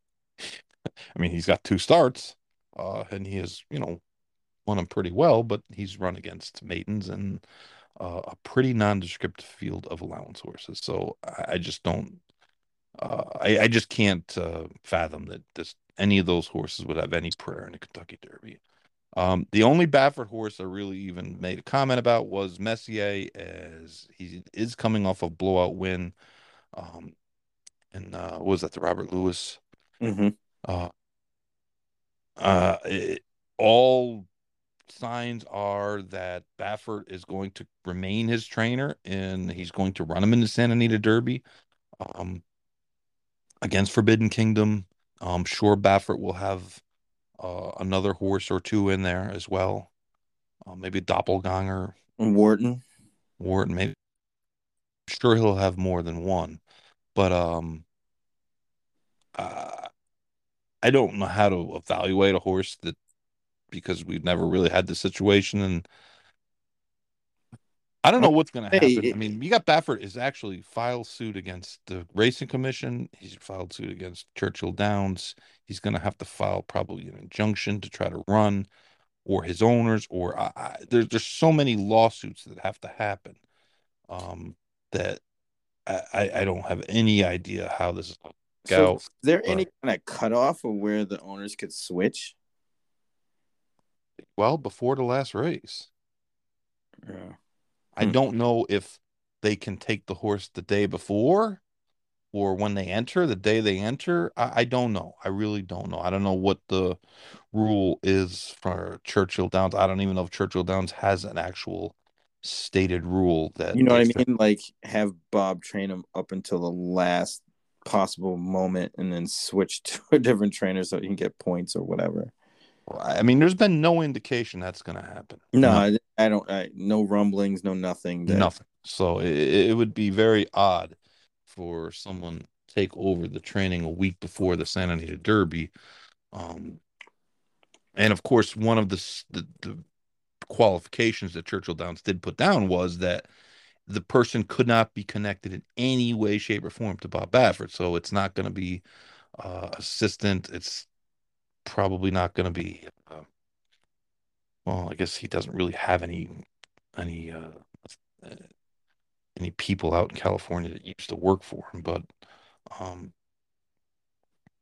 I don't know. I'm I'm guessing he's going to run in the Santa Anita Derby with Baffert as the trainer, and whatever happens, happens. But um, I mean, certainly Messier would be a factor if he was allowed to race in the Kentucky Derby, but um, I don't know. I I can't count on that. I mean, as a as a analyst, better horse player, you can't count on that. no. It's I mean, all indications is he's going to stay with Baffert and not run. Right. So, and again, I, I, I I'm not going to put out any uh any prognostications on on legal issues because it seems like that we're we're headed towards uh towards that that uh that scenario. Uh anybody know what NYRA's doing? Is NYRA going to, you know, do Say anything with their hearing? Because that was like that that was getting to be uh, that's about uh, a month ago, right? More than a month ago. So I don't exactly know what the holdup with them is. Um, but uh, I mean, not that it really matters. It's not like he's, you know, be, be running a whole lot of horses in New York at this time right now, anyways. But I just thought it was kind of interesting that uh, there was that kind of rush to get that hearing done, and then we had uh, what, three, four days, and and now uh, nothing. So Right. No indication of anything on either side.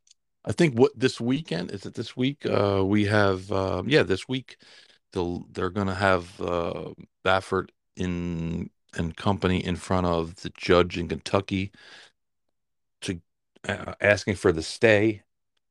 I will predict it. I, I believe he will get a stay from the judge in Kentucky. I, I would be very surprised if if that because it is kind of a normal business procedure. So, um,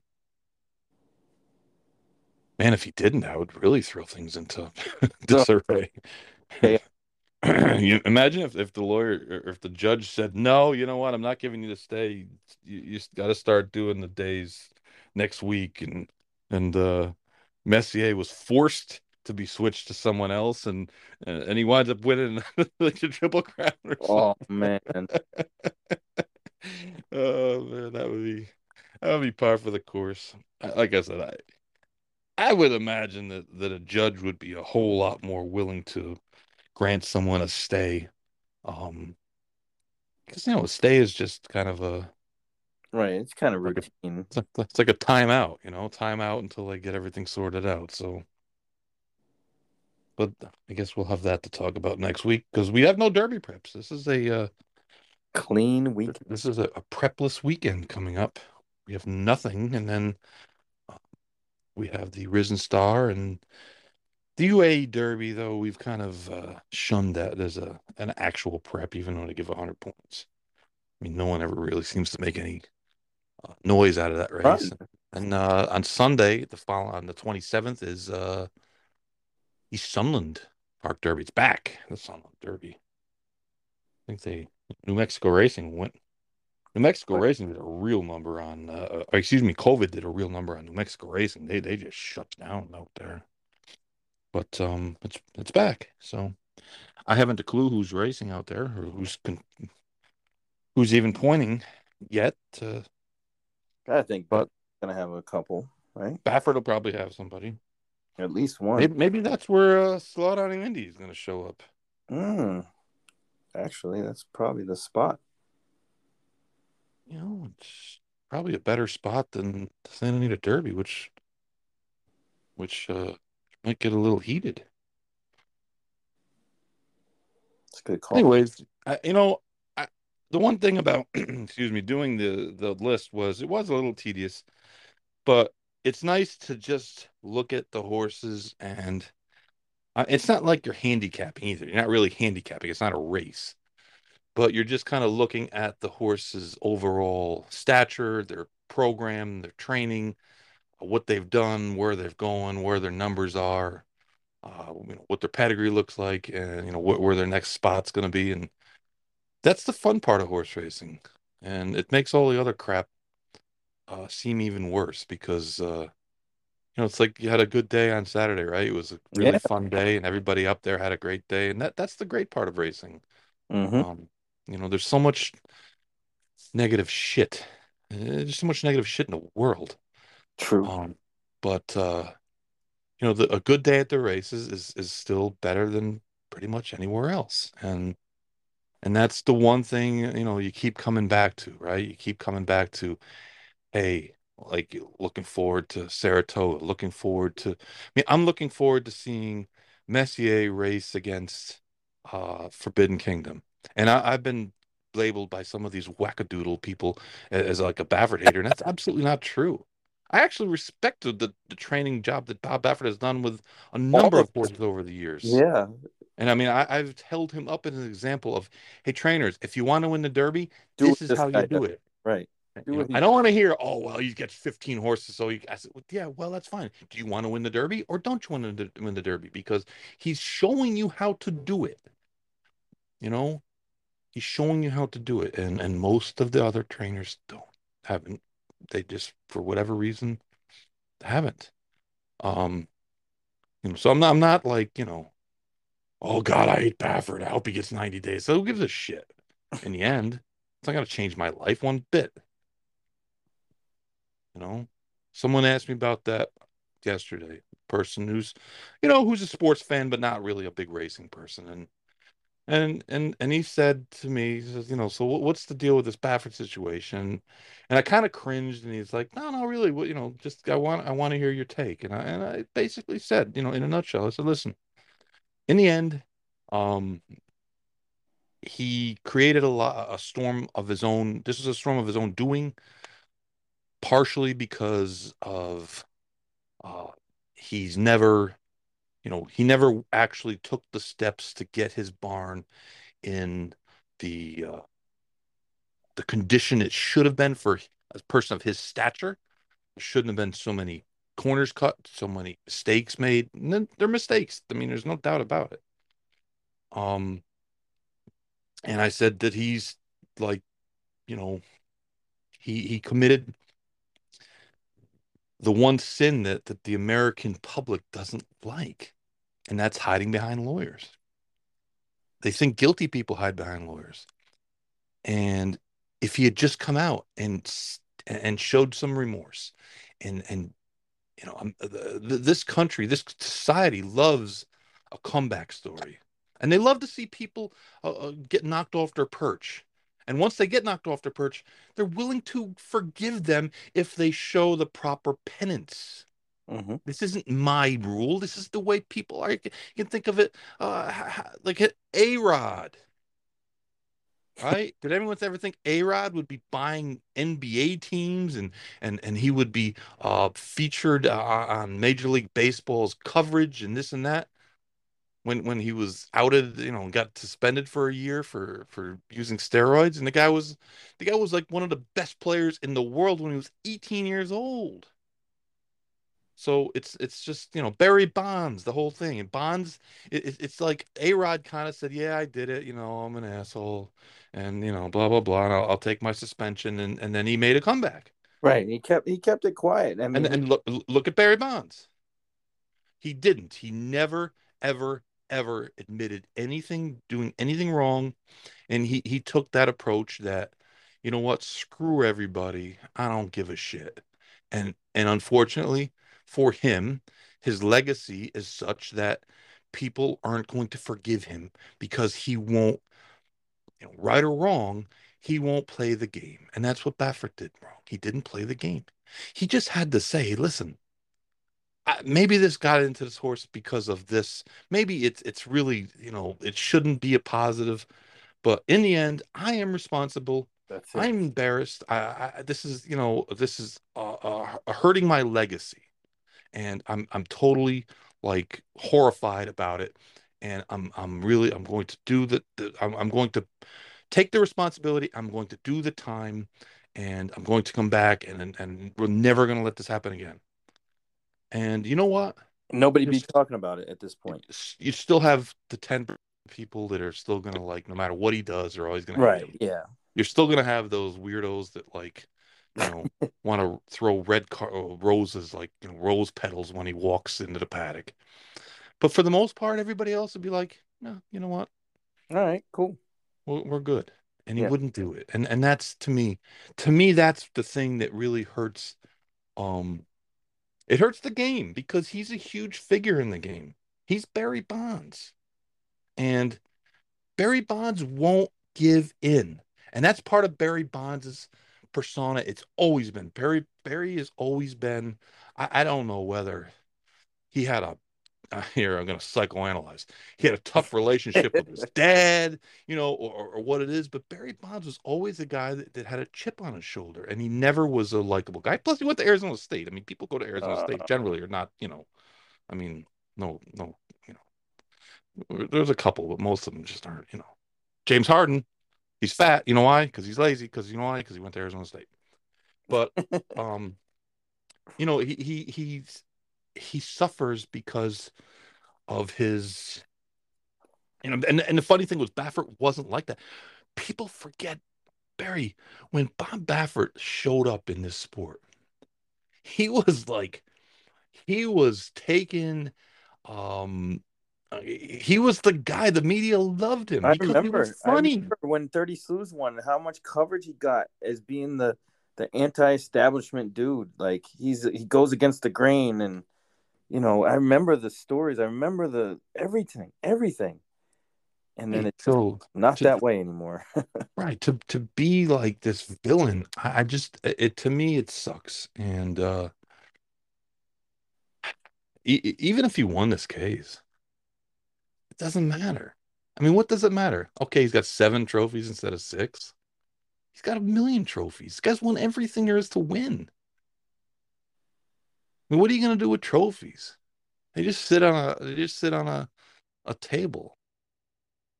And the money, the guy made half a million dollars uh, on Saudi Cup Day. He's, he's not hurting for money. But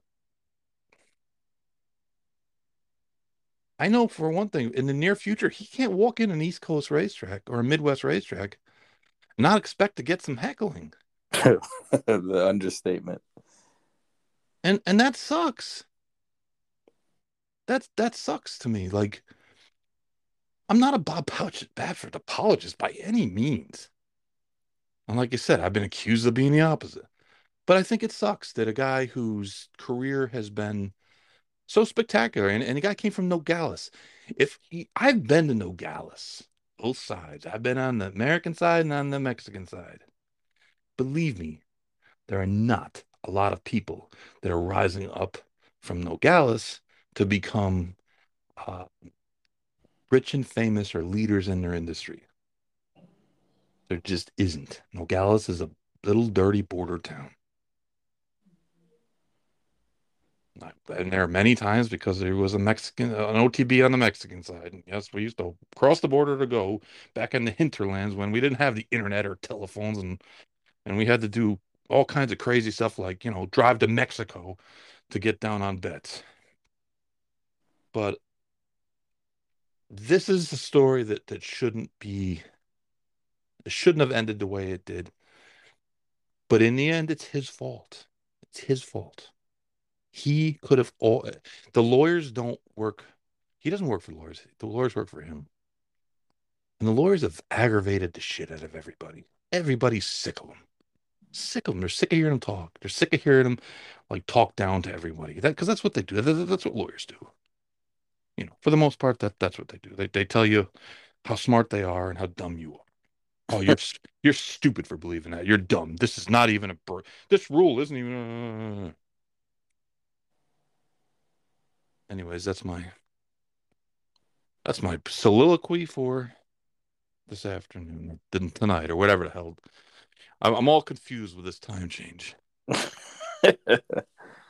no, but it's it's it's an important point because, like you said, this could all went away and you know and what happens is the ripple effect from you know the lawyers and and everything and it's going to drag out and we're going to end up on SNL again and we're going to end up in negative press in the news and you know this all could have been avoided or a lot of it could have been if he just would have taken the 90 days and been like all right man that's it no mas i got it got to do better next time or going forward and I don't even know what happened, but this is just where we are. So we'll we'll fix it and and move on. And I I think so many less people would be on his case or ranting and raving about it if that happened.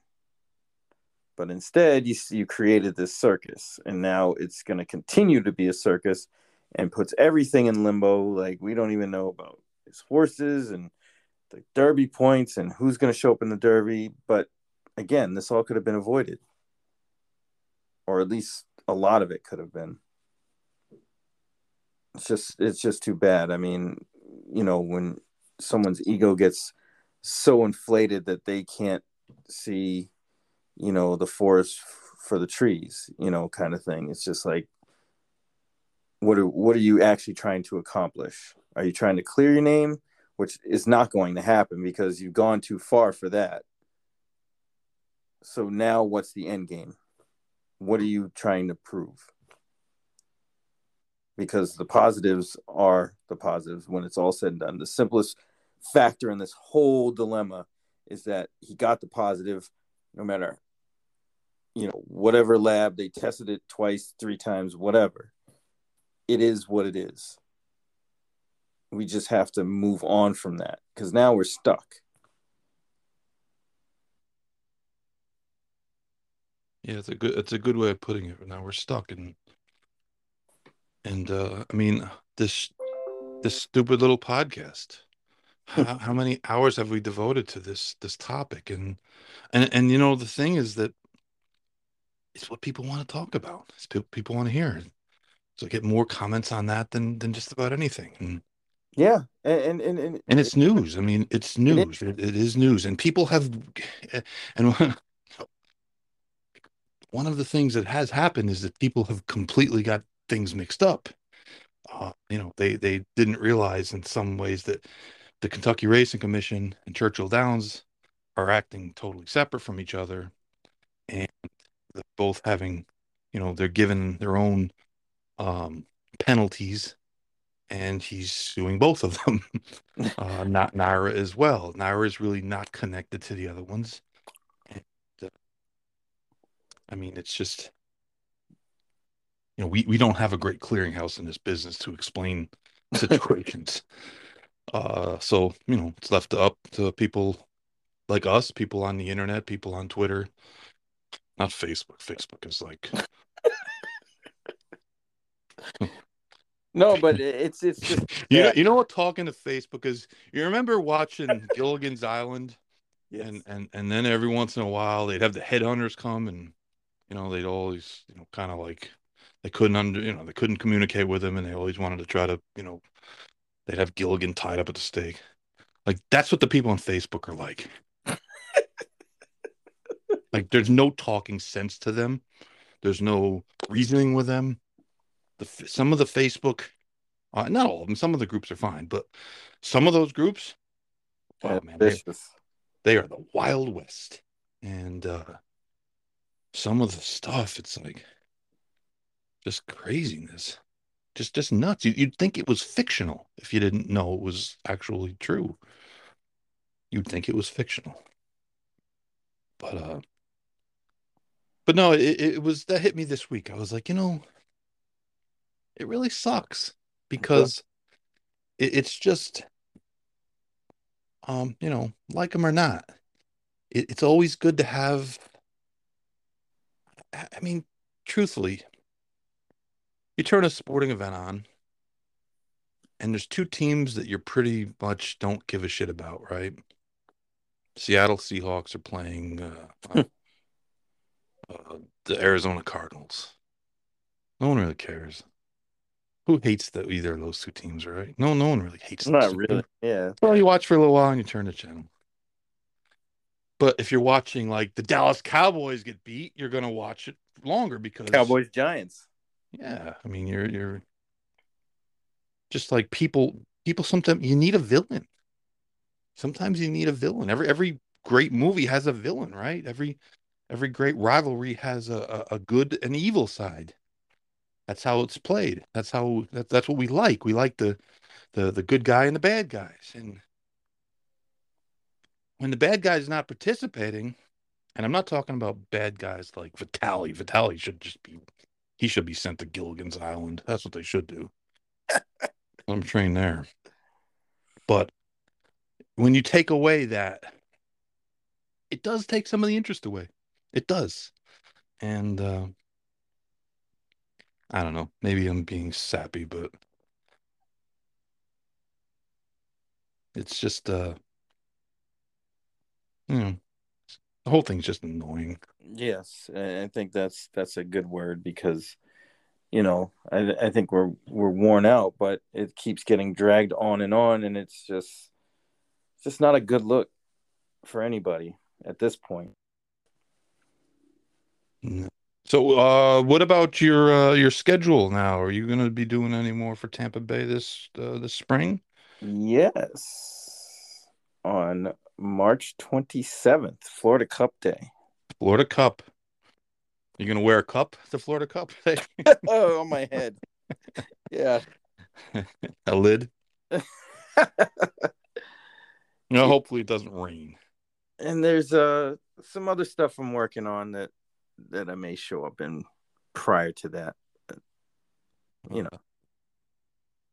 Well, you can we'll release that information as as it needs to be released. But uh like I said, man, I was proud of you and I thought you did a good job and really really did uh you sounded you, the- I I guess the best compliment you could give anyone is you sounded like you do this all the time. Well, that was what I was worried about. I didn't want to stumble and be a, you know, like what is this guy talking about?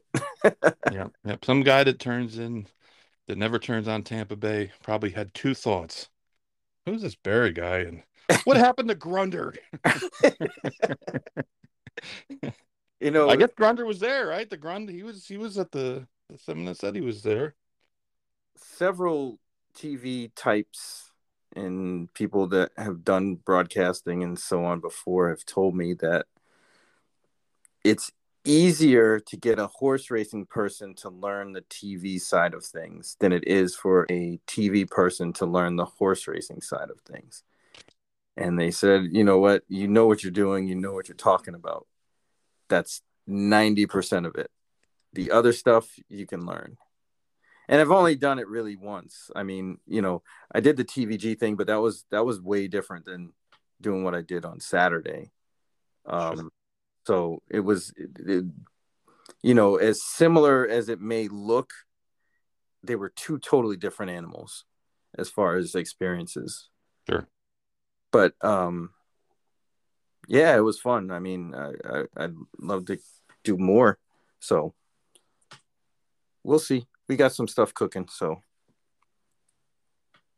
Uh, sounds like a good good thing, man. Uh, someday I'm gonna say, yeah, I, I know that guy. I I remember him when he was just a little a little tyke and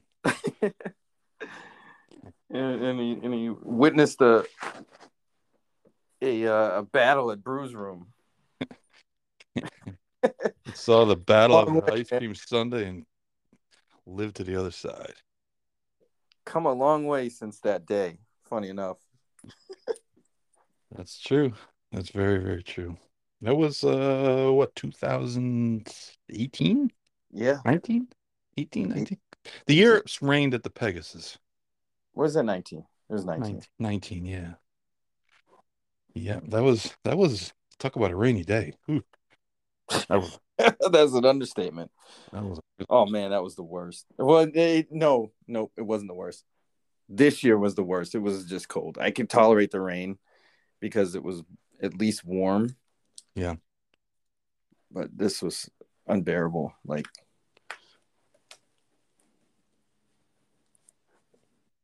hopefully we'll get another one like 2020 2020 was excellent. yeah, Yeah. 2020. The, the Pegasus has been all good good weather days except for the rainy day and the cold. The, The- cold. The Hundred parka day. disappointed actually that uh our boy Wolfie didn't didn't run that great. Nah, he didn't really have much Picked him on top He really, uh, honestly, going down the backside, I said, man, he looks pretty good here. He's Yeah, going was, pretty he, easily. wasn't, he wasn't going that fast. I was like, But uh, well, I mean, let's face it. The Tapeta is not the the the, the, the dirt.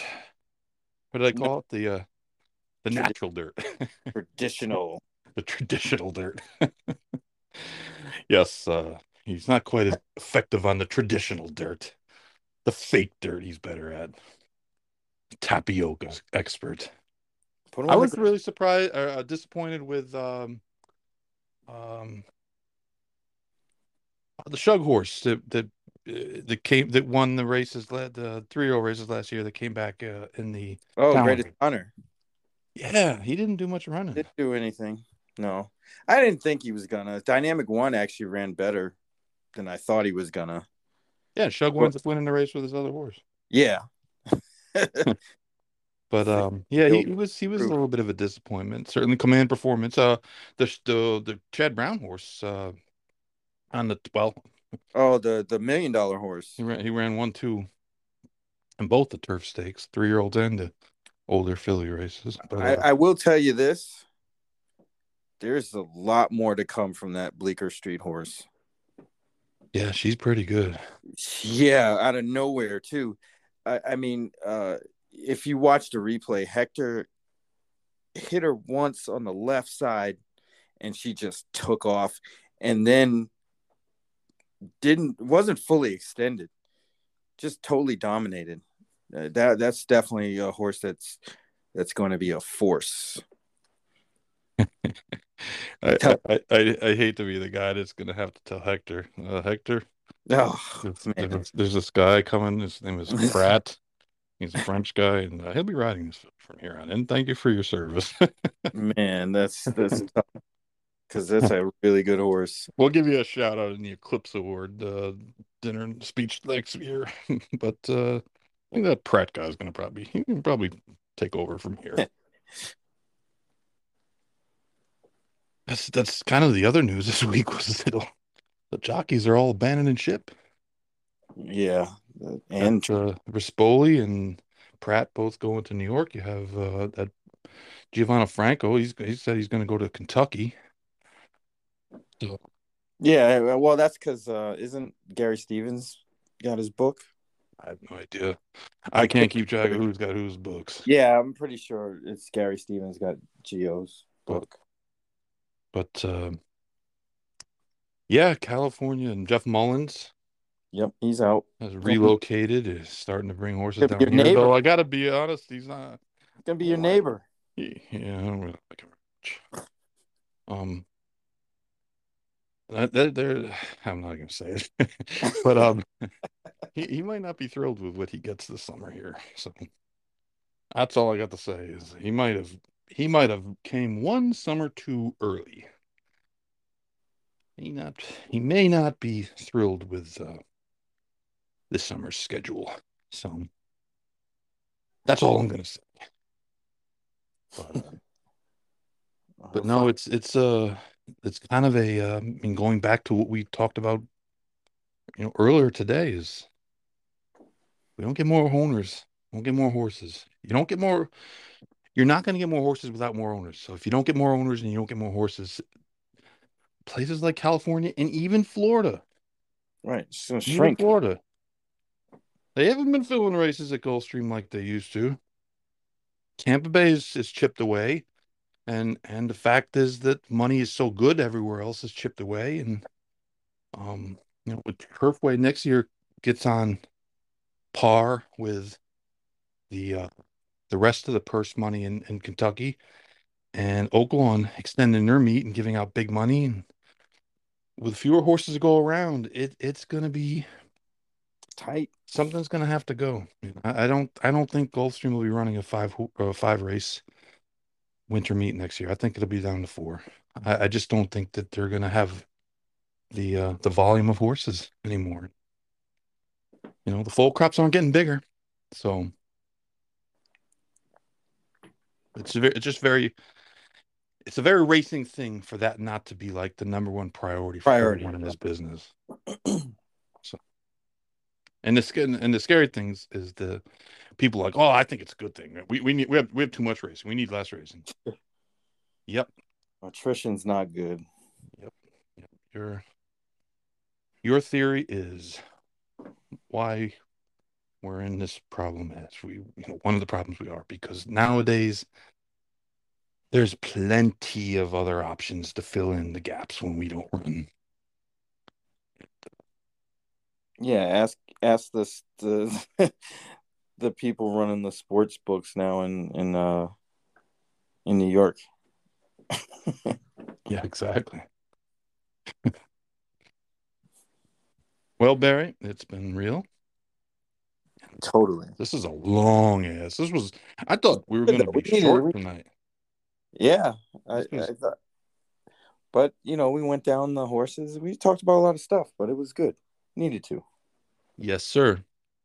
Yes, sir. So we'll be back next week. Uh, and uh, got a couple other things, projects I've been working on, but because of mostly because of my ADD, I haven't really got anything finished yet. But uh,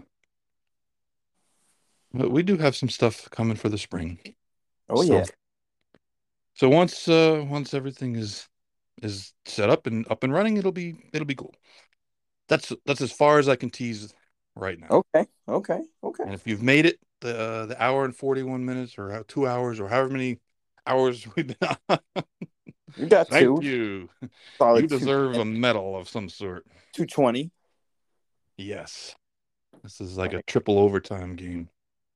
March Madness, Arizona, baby. Ugh, Arizona's good. Holy shit, I didn't even realize know, how good they're they were. very good. They got like a bunch of seven foot guys who can run. Like I watched them play. I, I I'll be honest, I don't watch a whole lot of college basketball, but I turned on um, the game on Saturday night, and that is a well coached team. They don't Yeah. make mistakes. They're good. Yeah. This guy, they they they seem like they hit a home run uh, with Tommy Lloyd. He, he's they were picked fourth or tied for fourth in the Pac-12. Ended up winning it. Yeah, they're they're right now the number two seed in the whole thing. So, but they're good. They just don't have a lot of outside shooting.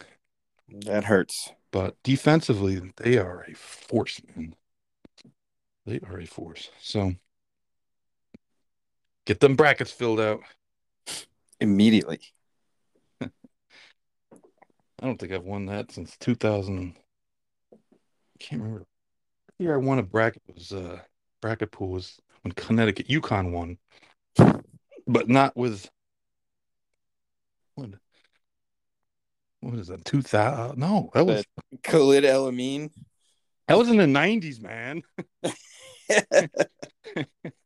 that was like 96 or something. That was that was a long time ago. It's been a dry run. I'm due. I'm due. And you know who I'm picking. So and it'll be a popular selection. So it's not it's not like we're gonna be uh Under the radar. no. No, I'll be Chalk City. All right. Well, anybody have any comments you want to yell at us? Going in circles podcast at Gmail or hit us up on Twitter. If y'all really have to, hit us up on Facebook. Um, I have an Instagram account, but I don't really, really know how to use it that much. Dude, I spread it around. I even have a Snapchat, but I only talk to chicks on that. Oh, way. No dudes, no dudes on Snapchat. Come I, I don't think I've ever sent a snap. I have a Snapchat, but I've never. Sent You don't need to, bro. I You're did married. one. You're married, and your wife will just absolutely shoot you. No, you know, shoot my, you. my wife and her sister trade snaps all the time. That's yeah, like that's why they're, they're just. She's trying to lure you in. not falling for that shit. No. Don't. You're way too sharp for that. You're not a Papa Bees type. You're not going to fall for the the, the low hanging fruit and wind up building a building a, a fort from uh, IKEA or something. All right, I'm getting delirious. all right, man. All right, man. Well, thanks everyone for listening. Talk to you guys later.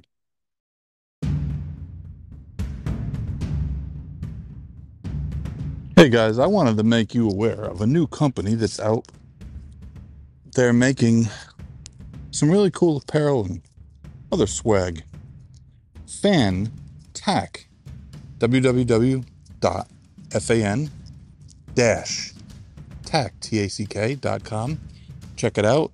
They've created a bunch of logos and stuff for uh, an expanding list of jockeys, and they also are doing some going in circles swag. So if you want any uh, t-shirts or hats, hoodies, and cell phone covers, check it out. Fan-Tack. F-A-N dash T-A-C-K.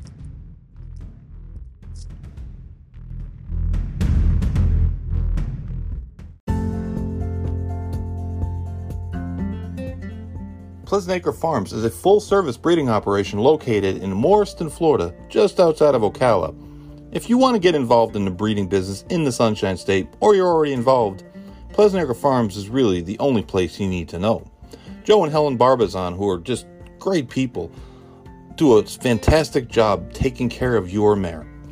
Uh, they have a solid roster of 13 stallions with a really diverse group of pedigrees your mare will find a match at Pleasant Acre Farms.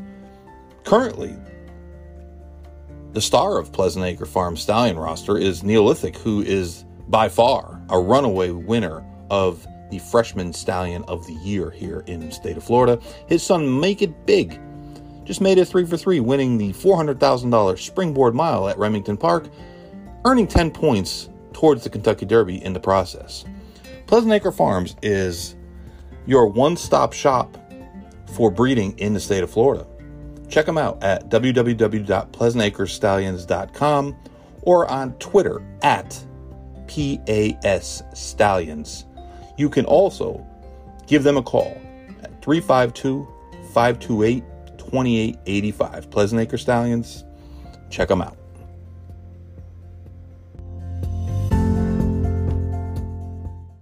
Hey guys, I wanted to talk to you quickly about some of the changes coming to the Going in Circles Digest, which is our sort of weekly newsletter that we've put out that covers a, a wide variety of topics. Uh, just lately, we've added some guest columnists. Sid Fernando wrote a great piece for us a couple weeks back, and Julian Brown has really helped us out with some uh, excellent handicapping uh, articles, and we're going to expand on the handicapping, especially uh, you know with Julian's writing, who who used Julian used to write for American Turf Monthly, um, but it's something that uh, we we think people seem to be interested in, and certainly, any timely topic is, is something that's going to be covered, and uh, we're going to do a lot of uh, our weekly previews, especially for the big days and, and the Triple Crown races. Uh, we also want to put it out there that anyone that has something to say, you can be a guest writer. Just contact me. There's a, a variety of ways. Going in circles podcast at gmail.com is probably the easiest. And we'll uh, we'll put you out there. And we're not exactly uh, at the distribution point of the New York Times or anything, but we do get a lot of click ons. And if you have something to say, well, we'll help you say it. All right, guys, if you have any suggestions, anything you want to hear about, anything you want to uh, read about, hit me up. Going in Circles podcast at gmail.com and uh, check it out. Going in Circles Digest dot. Free subscription. Thanks, guys.